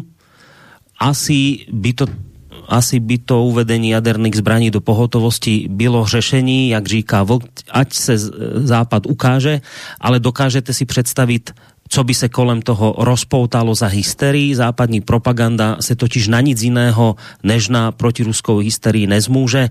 Otázkou je, jestli uh, tady může nastat ještě větší protiruská hysterie, než tady je. Uh, to je taky pravda. Jinak díky za zajímavou relaci, píše Honza. Tak jako, eh, já nevím, no.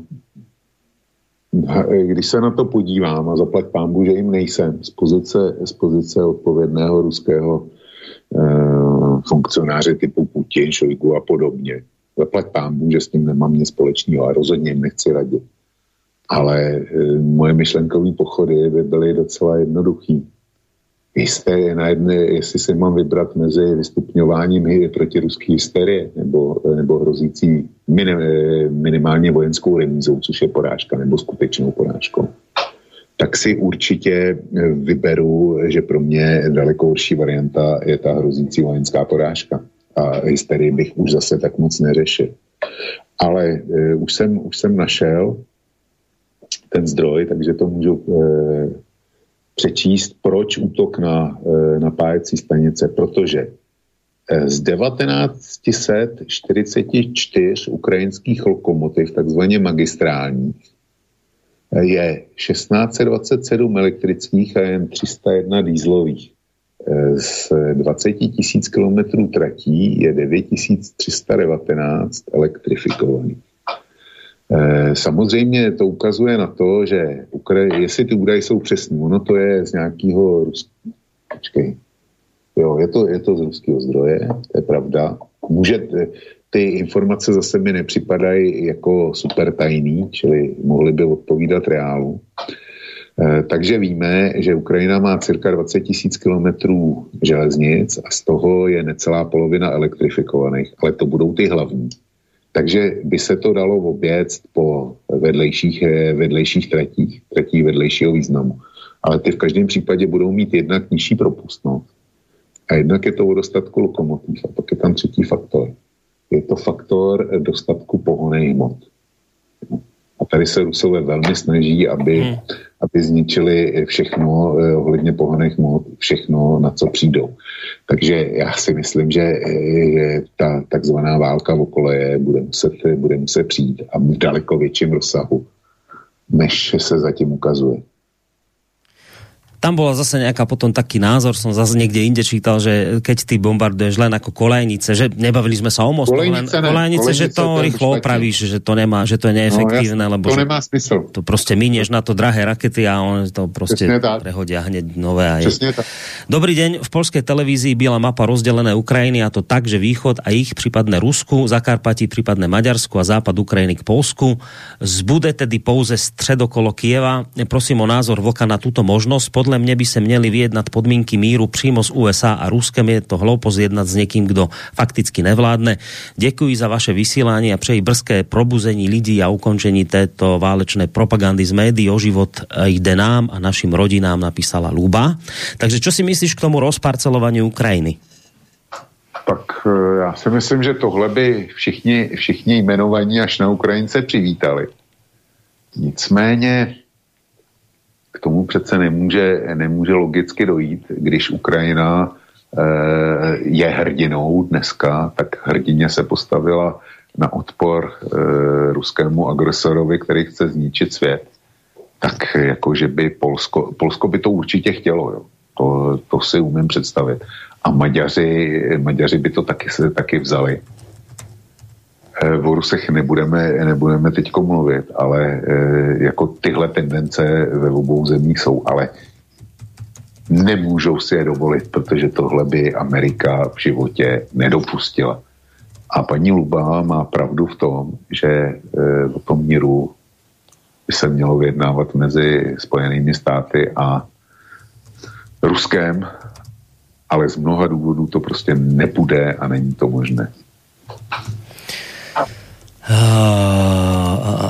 Co udělá Putin, pokud Západ nezačne platit za plyn v rublech? Bude dál dodávat. První platby měly proběhnout na konci dubna 2022. Ladislav sa pýta v podstate na túto otázku si už odpovedala celkom vyčerpávajúco dnes. Uh, ale ak chceš, teda môžeš samozrejme k tomu niečo dodať? Co, eh, co eh, Putin udělá, pokud Západ nebude ochoten platit podle jeho představ, tak to uvidíme, to uvidíme v řádu dní. Teďko. Pán Vlk, správne hovoríte, tiež som čítal, že v Azovstale sú dôstojníci z Talianska, Francúzska, Turecka, Polska, aj žoldnieri z Česka a údajne od tretieho poschodia dole nemajú všetci prístup, pretože tam majú byť e, biolaboratória, ktoré financoval Hunter Biden prípadne muničné sklady a možno mučiarne. Ríšo z Galanty píše, tak neviem, či až takéto informácie sa ku teba dostali? Ne, to, tohle nemám, ale nevylučuju, naprosto nevylučuju, že to tak je. Uh, ďalej, otázka, tu, tu sú štyri otázky, tak pôjdeme otázka po otázke. Pamätáte sa na uisťovanie v zátvorke klamstvo potkana Putina, že Ukrajinu nenapadne? Tak to je prvá no. otázka. Eh, takový prohlášení, eh, prohlášení samozřejmě z ruské strany bylo, ale bylo to, bylo to v době, kdy probíhaly ještě nějaké jednání. A ty jednání k ničemu nevedly. Já, se, já, já bych dokázal najít prohlášení eh, ministra Lavrova před zájením té války a bylo to asi měsíc nebo, nebo dokonce ještě víc, kdy říkal, že Rusko vede jednání, je ochotno ty jednání vést dál ale že pokud ty jednání k ničemu nepovedou, že ruská trpělivost není, není nekonečná, že to budou muset vyřešit. Já se pamatuju na tohle prohlášení. Druhá, napadla Ukrajina Rusko, alebo je to naopak? E, formálně, formálně e, Rusko samozřejmě napadlo Ukrajinu, to je bez debaty. Nicméně Rusko tak učinilo na základě toho, že mělo přesný, eh, přesný informace o tom, že se chystá Ukrajina napadnout, napadnout Donbass a Luhansk. A tomu toku předešlo. A vedle toho jednání o bezpečnosti Ruska, kdy Rusko konstatovalo, že buď teda bude bezpečnost zaručená všem nebo nikomu. Na otázkach tohto typu je čarovné vždy to, že nesmieš pri týchto, týchto typoch otázkach nesmieš ísť do minulosti musíš sa baviť len o 24.2.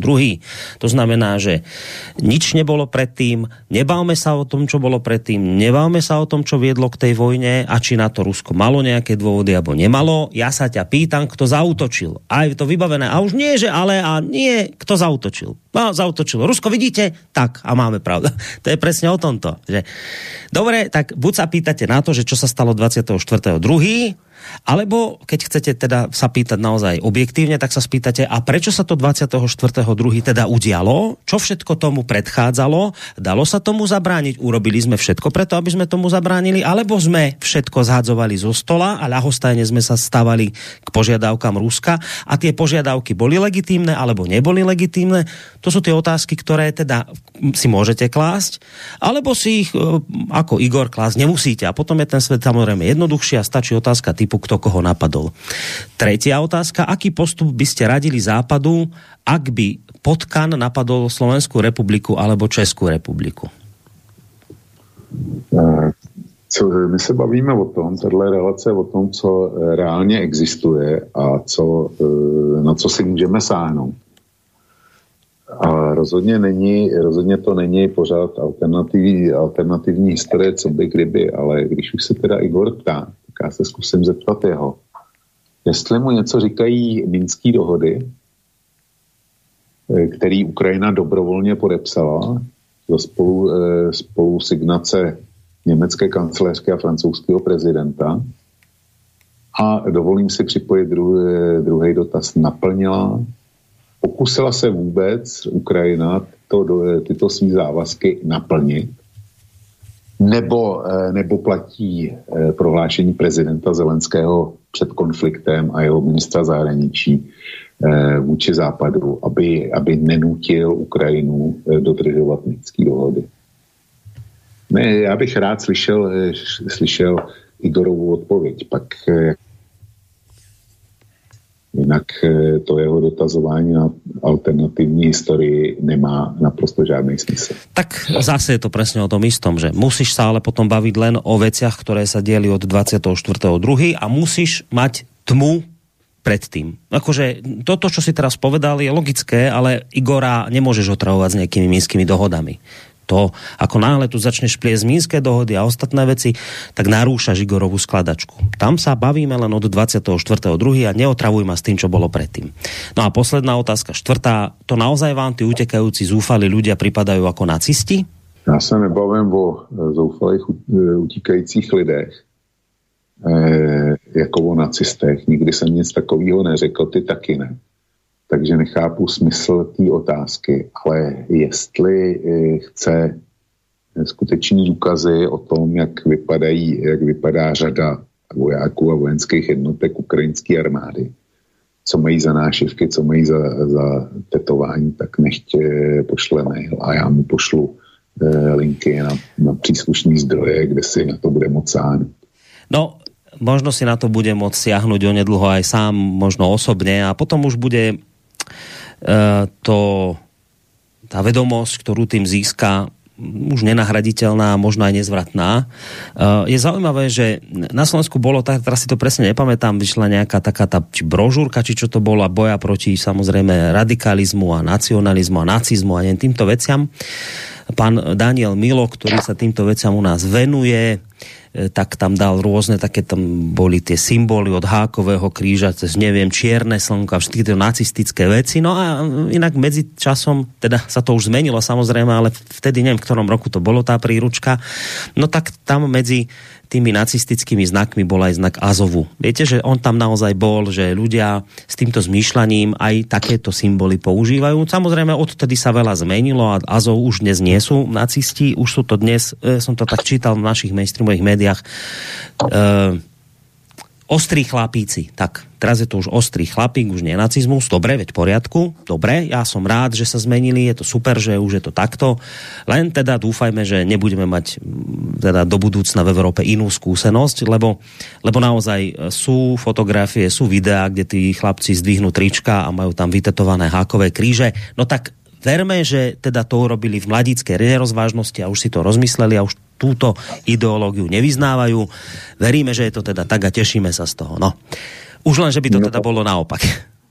No, batalion Azov to je nejlepší, nejlepší příklad. E, jejich znak, tak e, ten je v podstatě e, přesnou kopií toho nášivky, kterou nosila, nosili příslušníci druhé tankové divize SS Das Reich. Jistě to bude jenom, jenom náhoda, jistě platí to, že to není, že to není ten uh, stylizovaný Hakenkreuz, ale je to, jsou to písmena IN. Jo. To, to tak určitě bude. Uh, ty si vtedy v piatok hovoril o tej možnosti, však spomínal si to aj dnes, že vytopiť to tam ten názov stala, že jednoducho takto uh, to celé ukončiť. No, píše Eduard, že zatopením by sa možno zničili dôkazy z laboratórií a o to aj ide Rusom. No, nevím, jako můžou být eh, ty, ty důvody prostě eh, jako klidně můžou být i takový. Dobre, hneď Proč? pridáme mail od Ľudevíta. Gazovstalu poprvé údajne majú pod kontrolou prístup vzduchu, ktorý je možné kedykoľvek zablokovať. Po druhé letecky dohľadávajú ďalšie možné únikové východy z podzemia. Po tretie na celú situáciu je určite rozdielny pohľad vojaka z, oper, z op operačne taktického hľadiska generálneho štábu z hľadiska strategického a Gosudara Putina z hľadiska globálneho a politického. Po štvrté je možné, že ďalším Mariupolom bude Charkov, to je otázka. Lavrov v jednom z prvých vystúpení po zahájení operácie sa zmienil, že je Černobyl, e, že je Černobyl, nebyl jen je, ale také producentem plutónia vzhledem k tomu, že ho Rusové opustili, tak už tam není. E, dále se v této souvislosti zmínilo Charkovu, kde má být e, zařízení pro montáž jaderných hlavic. No, tak toto napísal Ludevít. No tak pokud jde o Charkov, tak tam nevím, jestli tam je zařízení pro montáž jaderných hlavic. Možná, že ano. Ale v každém případě tam byla továrna na výrobu e, rozbušek do jaderných zbraní. Je, pak je tam nějaký experiment, experimentální reaktor, který slouží e, takzvaně k vědeckým účelům. Nicméně Rusové konstatovali, že se tam provádí jaderný výzkum vojenských zbraní a e, zno, jaderného znovu vyzbrojení Ukrajiny. E, jo, čili e, Charkov. Rusové by Charkov určitě chtěli a e, zřejmě uvažují o tom, že nakonec ho zkusí získat. Proto ty obklíčující jednotky kolem Charkova nestáhly. Ale že by to byl druhý Mariupol, to si neumím představit. Prostě ruská živá síla, která je nasazená na dobytí Charkova, jednoznačně nestačí jednoznačně nestačí. A e, takže si nemyslím, že to bude druhý Mariupol. Kdybych měl e, predikovat, že Rusové vyhrajou na Donbasu a soustředí se na Charkov, tak se ten Charkov pokusí vyhladovit, tak aby, aby se vzdál a možno, e, aby nebyl žádný boj. Ale to už jsou, to už jsou jenom fantazie a spekulace a řekl jsem, že e, nevykládáme alternativní historii. Hmm. Čo hovorí vlk na to, že české zaminy podalo pod vedením toho tragéda Lipavského prihlášku na nahradenie e, vylúčeného Ruska, vylúčeného Ruska v Rade OSN pre ľudské práva. Lipavský sa chce zjavne vytiahnuť po tom, čo je považovaný za najslabšieho a najmenej kompetentného ministra, len neviem, či je to najlepší nápad práve preto, že naozaj je snať najneschopnejší minister vlády Českej republiky. No tak áno, že on tam dal také, že keďže sme Rusko vyradili e, z tohto orgánu OSN, tak Česká republika by tam ho mohla nahradiť. Takže čo vravíš na tento nápad? No tak e, ono to je úplně jedno. Potom my můžeme dávat přihlášku kam chceme a e, rozhoduje, mám za to, že valný schromáždění celkově všechny státy. A jestli dokážeme my zlobovat dostatek hlasů, tak o tom si dovoluju pochybovat, ale může být, že to za nás vyřídí e, Spojené státy. Eh, v tom případě se Česká republika zase, zase zviditelní eh, fakticky pro můj život jako, jako jedince občana eh, České republiky. To nebude mít naprosto žádný dopad, akorát Lipavský si bude, si bude honit ego. Ale jestli to je nejslabší, nejslabší kus v tom obludáriu, který se říká česká vláda, tak to si netroufám posoudit. Já když se podívám na, na eh, to, kdo tam je, tak je to jeden zoufalec vedle, vedle druhýho. A na toho Lipavského, protože zahraniční politice rozumí každý, financím už málo kdo, tak, eh, nebo průmyslu, tak eh, ten Lipavský prostě je, je z nich nejzřetelnější, ale to neznamená, že musí být úplně nejhlou, nejhloupější dopady Lipavského, politiky Lipavského, tak eh, ty budou ve srovnání s tím, co může e, způsobit minister financí, nebo minister hospodářství, nebo minister zdravotnictví, tak jsou v podstatě žádný. Takže Lipavský mě jako občana e, irituje, irituje mě velmi, ale v podstatě je mi ukradený, hmm. na rozdíl od ministra financí. No, ešte pridáme e, ďalší mail od Jara, ktorý už jeden napísal, zdar do, e, teda už dva, zdar do tretice. Myslíte, že by mohli Rusi ukončiť špeciálnu operáciu a stiahnuť sa z Ukrajiny bez toho, aby získali ďalšie územia, okrem tých, ktoré kontrolovali pred špeciálnou operáciou? Veď Američania odišli z Vietnamu, Afganistanu a ešte k tomu s hambou.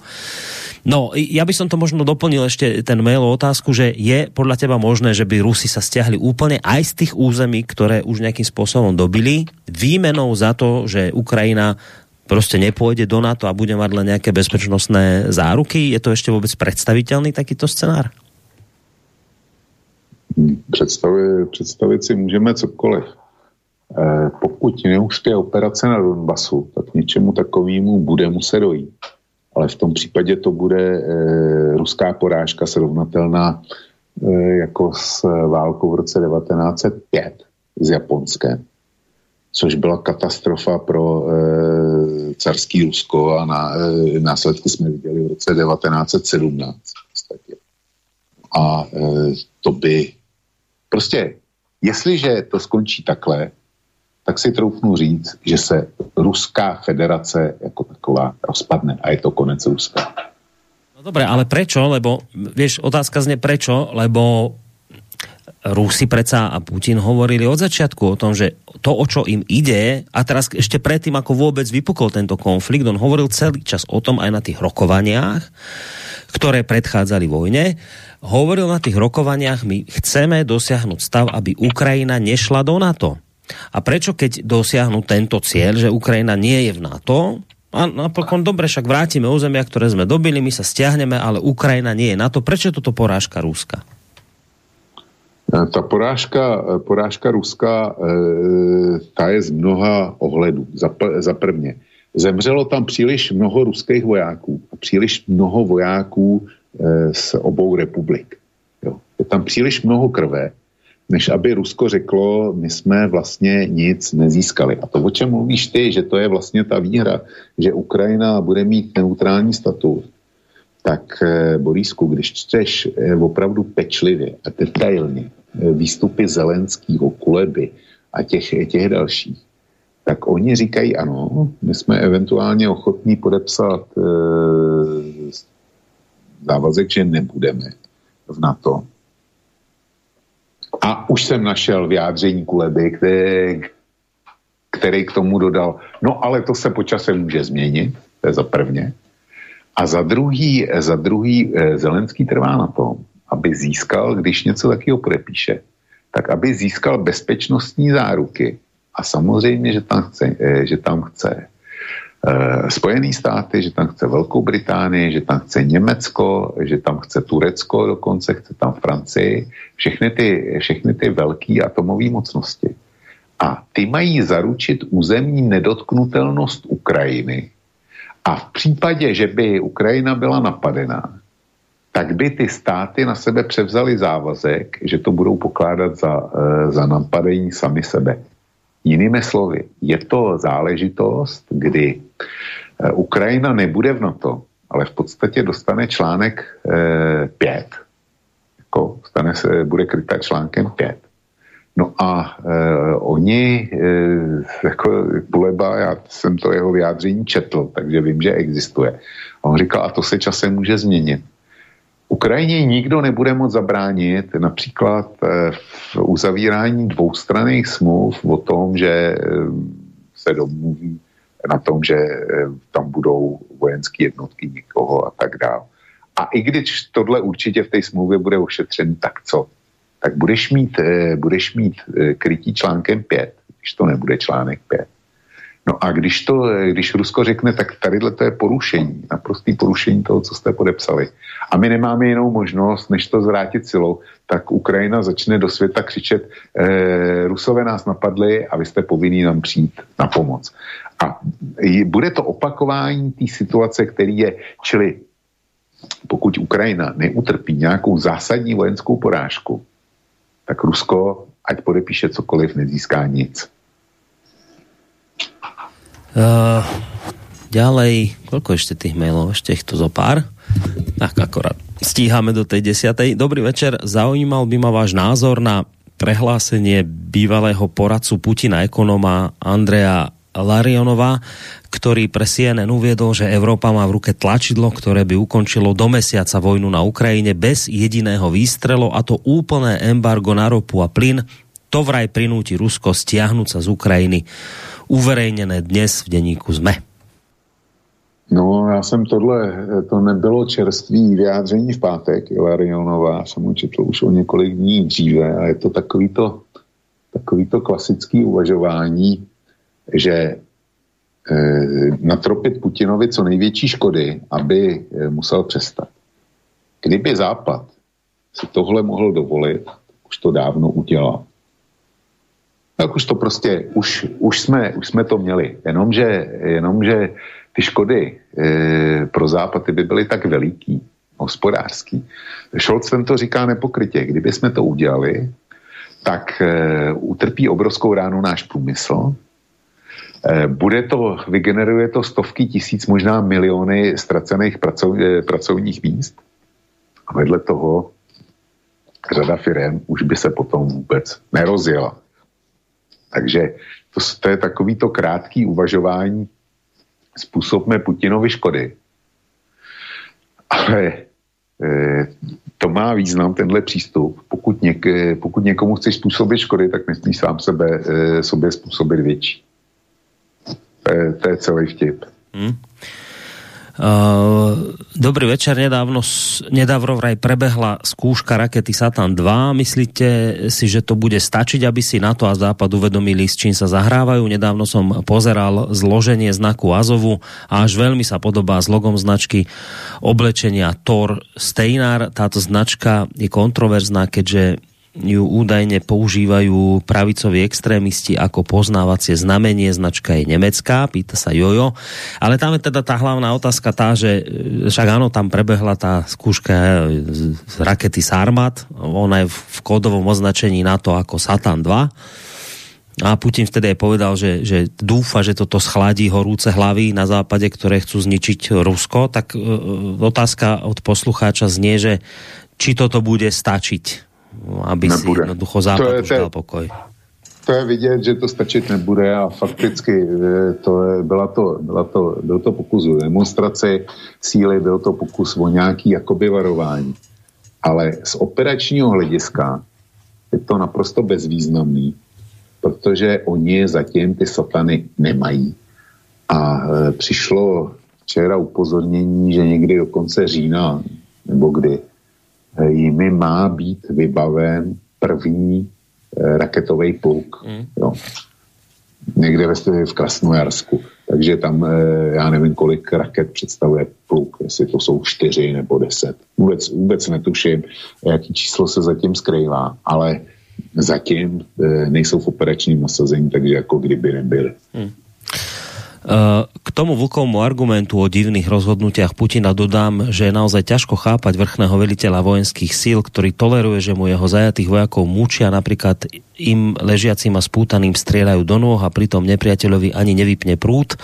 Tento divný Putinov postoj má dopad aj na nás. Západ zjavne drzo kalkuluje s tým, že Putin nebude vojnu eskalovať za hranice Ukrajiny a veselo dodáva Ukrajincom zbrane, čo nie len stojí životy jeho vojakov, ale môže nakoniec samotného Putina donútiť ten červený knoflík zmáčknuť. Napríklad taká malá preventívna bomba správnej ráže v patričnej vzdialenosti od anglického pobrežia s miernou vlnou temže až do stredu Londýna, aby, aby Londýnčanom pri ich nákupoch zvlhli igelitky. Také niečo by určite západu jasne naznačilo, kde sú ich hranice a nie len by to určite skrátilo vojnu na Ukrajine, ale určite by to znížilo riziko, že niekto v núdzi alebo v psychickom zlyhaní ten červený gombík stlačí. Ešte dodám, že možno Putin plánuje defile zajadcov v Mariupole symbolicky 9. mája na Červenom námestí. To by Západ asi aj pri tuposti západného obyvateľstva propagandisticky ťažko zvládal a keby medzi tými defilujúcimi boli aj Američania, to by bol gól. Americkí vojaci na Červenom námestí to bol predsa sen Američanov nie. No toto by som chcel vidieť viac ako finále Wimbledonu bez Medvedeva, Rubleva či Djokoviča a držím Putinovi palce, aby sa mu to podarilo. A prestaňte emocionálne reagovať na poslucháčov. Uvedomte si, že napríklad aj v Českej a Slovenskej vláde sú reprezentatívne vzorky populácie a to sa nedá ani e, dívať na to, ani počúvať. Nechajte ich povedať, čo chcú a basta, lebo poslucháč má vždycky pravdu, aj keď pravdu nemá. No, tak napísal Vlado. No, to je zajímavý mail ze sporu, ale Borisku, já ho nebudu komentovat. Prostě zazněl, byl přečten a já ho nebudu komentovat. Dobre, tak asi máš na to svoje dôvody. Opäť zdravím oba pány. Je tu ešte jeden aspekt a tím je totální cenzura v zemích NATO. Uh, viď príklad Česká republika, Slovenská a tu dělává z pravidla ten, kdo si není istý svou pozicí. A ještě prosím vlka pána, aby na mě neskoušel nějaké mimoběžky. Dík. Pan Vladislav ti napísal. Víš, který? Jo, to je z Německa mail. Ne, ne, ne, to je Vladislav, pan Černík. Jo, no já jsem zapomněl křesní jméno. A. Mimo běžky. Já se zakládám na tom, že se snažím být konkrétní, že se snažím uvádět zdroje, z kterých, z kterých čerpám. Takže hm, se konstatování, že na něj zkouší mimo běžky, ačkoliv tomu nerozumím, tak mě překvapuje a těžko si zatím něco eh, dovedu představit. No a k tomu ostatnímu celkem nemám co říct. No, uh, tak možno budeš mať co říct ešte k jednému, ešte posledné tri maily máme. Uh, ahoj, stále sa hovorí, že Putin šetrí civilnú Ukrajinu. No mňa napadlo, že to môže byť preto, aby si nepohneval ľudí v Rusku, pretože doma je veľa ľudí, ktorým na Ukrajine záleží. Čo si o tomto myslí? Vlk. To může být dobrý důvod, ale já si myslím, že je tam ještě víc lidí v Rusku, těch, kteří tam nemají příbuzný. To je jedna věc. A který prostě chtějí, aby ta válka skončila a aby skončila samozřejmě ruským vítězstvím. To je jedna věc. A druhá věc je, známe to eh, z vlastních rodin, že není tak těžký, aby ty eh, rodiny se na smrt rozhádaly kvůli naprostý hlouposti, a když si, přidej si k tomu situaci, že Ukrajinci jsou ve válce, že jim hoří eh, střechy nad hlavou, že se tam bombarduje a vidí z toho Rusy. A e, já si živě umím představit, že ty rodinné vazby ve většině případů už dneska jsou i nepřátelské můj komentář. Ja ešte možno takú jednu otázku doplňujúcu, že my tu často hovoríme o tom, že teda tu, tu akože víťaza tejto vojny si nevieme predstaviť aj z toho dôvodu, že prostě na jednej strane a na druhé máš jadrové mocnosti, ale teda, že ako by to vyzeralo, keby Rusko prehralo, už si povedal, že jednoducho prostě strata tých území a len nejaká formálna formálny slub, že nepôjde Ukrajina do NATO je ruskou prehrou, ale teraz akože skúsam si predstaviť, že, že, že, že ako by teda vyhra, vyzerala ruská výhra, to je tiež akože pre mňa nepredstaviteľné, lebo dobre, tak dajme, že Rusko na Ukrajine vyhrá. A teraz, že ja si zase neviem predstaviť na druhej strane, ako by toto mohol pripustiť Západ, ktorý prostě doteraz vyzbrojoval tú Ukrajinu, všetky tie reči, ktoré sa tam okolo toho viedli, to je tiež v podstate nepredstaviteľné rovnako, že a teraz, že nie, že či si to vieš predstaviť, čak človek si vie predstaviť všetko, ale je vôbec reálne myslieť si, že môže nastať situácia, že by povedzme Západ túto hru prehral? Ne, zámerne nehovorím o Ukrajine, lebo podľa mňa už to už otázka západu. Čiže je to reálne, že by túto vojnu mohol západ prehrať? Bavíme se čistě o vojenské stránce, mm-hmm, mm-hmm. Tak pokud se budeme bavit o vojenské stránce, tak já si to představit umím a velice, velice snadno. Pokud, se, eh, pokud by se Rusům podařil ten obkličovací manévr na Donbasu a zničil uh, ukrajinský, uh, ukrajinskou sestavu vojsk, kterou by uzavřel v tom kotli a zničil což by bylo nějakých 50 tisíc vojáků nebo 60, a byly by to ty nejelitnější jednotky, nejvycvičenější, který má Ukrajina k dispozici, tak by to byla taková porážka podle mě, která by e, zaprvně změnila poměr sil na východní Ukrajině. A nevěřím, že by Ukrajina dokázala soustředit na levém břehu e, Dněpru další e, dostatečně silný vojenský uskupení, který by dokázalo čelit ruské armádě. Potom, A byla by to už sama o sobě taková porážka, která, která by podle mě zničila morálku zbytku ukrajinské armády a obyvatelstva. Takže Zelenskýmu by nezbylo nic jiného, než přistoupit na jakýkoliv, v podstatě jakýkoliv ruský podmínky při dojednávání smlouvy. Jo, čili takhle... No dobré, a keď tam je ten argument, no dobré, však zničia 50 tisíc by zničili, ale teraz akože Ukrajina môže naverbovať ďalších záložákov, ktorých tam má ešte obrovské množstva, prostě že ob, obrovské množstva výzbrojí a pôjdu tých ďalej proti Rusku? No, naverbovat je jedna věc. Druhá věc je, že to jsou záložáci eh, v tom lepším případě, nebo v tom horším. Jsou to vůbec nevycvičený lidi, tě můžeš dát samopal, můžeš je naučit střílet eh, z těch protitankových zbraní a eventuálně z těch protiletadlových odpolovaných z ramene, ale neuděláš z nich pořádný dělostřelce, na to, aby si z nich udělal tankisty, letce, ženisty a nevím koho všeho, prostě ty eh, speciální vojenské profese, takže by to byla ani ne druhořada, ale eh, třetí řada armáda. A neměli by čas se to naučit, protože by museli hned, hned na frontu do Majinku na maso a uváž eh, důsledky, psychologické důsledky té obrovské porážky těch nejelitnějších, to by mělo obrovský vliv na morálku. A myslím si, že z Ukrajiny by houfně začali utíkat eh, muži do zahraničí, aby, aby právě nebyli mobilizovaní.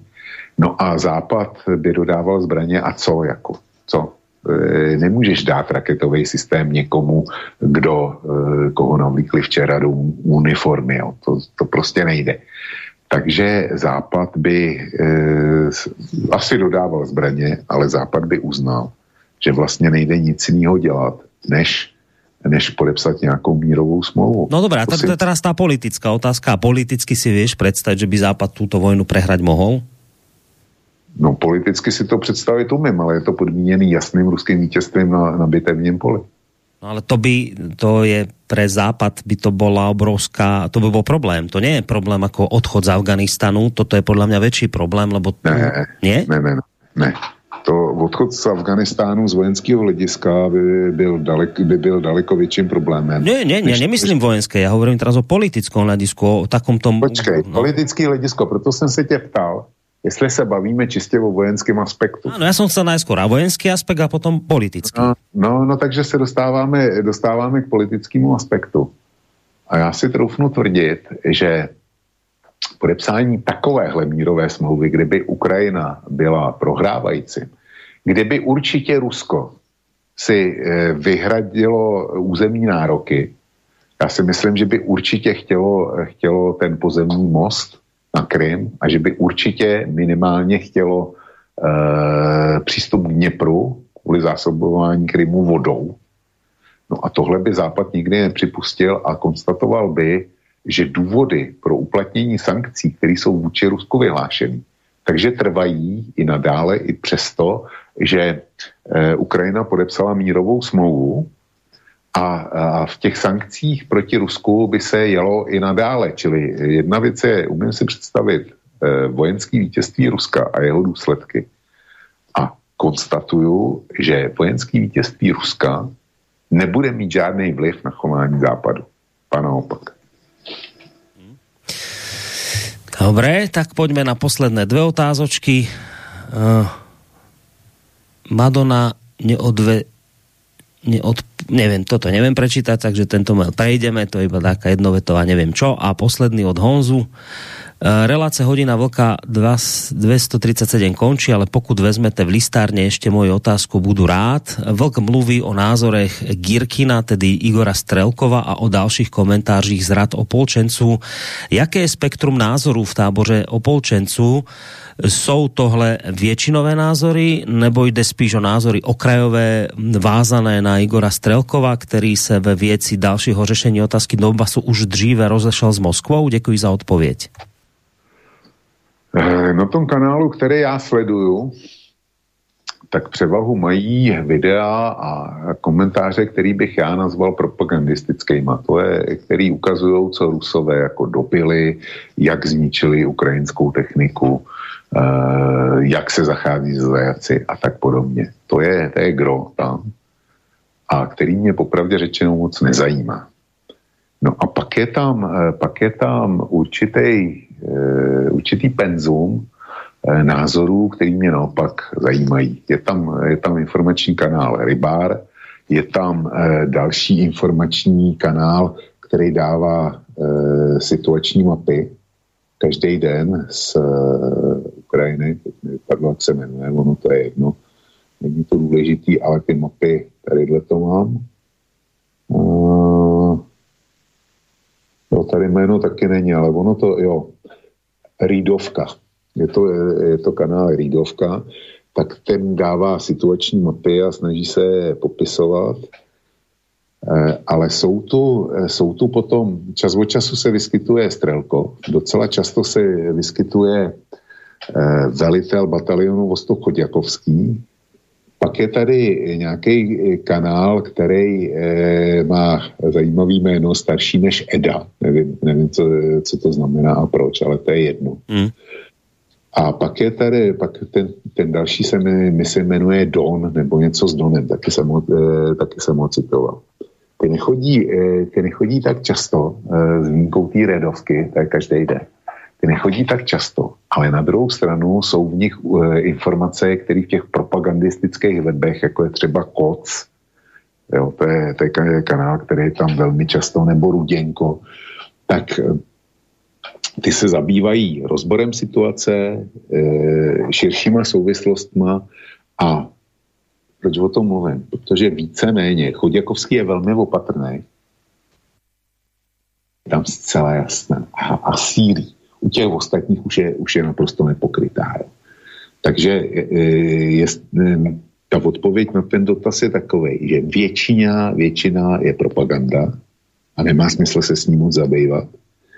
A mezi těma, kteří jsou analytický, tak já bych řekl, že e, jsou spíš na straně Strelkova, než na straně Kremlu. E, Kremlu. Mm-hmm. No dobré, Pozerám, že maily sú minuté, do konca relácie je nejaké 4 minútky, to nám tak akurát postačí na rozlúčenie sa. Môžem teda konštatovať, že, že zameranie, hlavná úloha tejto relácie bola naplnená a tým pádom môžeme skončiť, Vlčko. Ja ti veľmi pekne ďakujem, že sa nám podarilo no. vysporiadať maily z piatka tento týždeň v piatok hodina vlka ešte uvidíme, či bude. Ja určite vysielať nebudem môcť, lebo z rodinných dôvodov som, musím byť pri synovi, takže mne sa vysielať nebude dať, ale buď to zobere za teba, za teba Intibo a dali ste si tak predbežne asi tému francúzske voľby.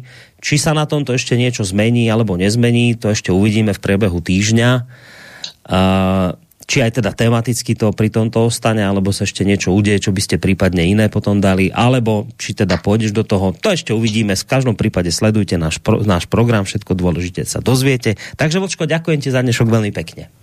No, Borisko, nemáš za co. Já děkuju tobě, děkuju našim posluchačům, eh, posluchačkám a posluchačům, které jsem mimochodem nepřivítal na začátku. Za to se omlouvám. takže, takže, takže eh, za to se omlouvám, že nám eh, poskytují trvalou přízeň a e, prostě jsem rád, že je máme, a to bez ohledu, kde se na země kvůli nacházejí. Všem přeju pěkný zbytek dne a týdne.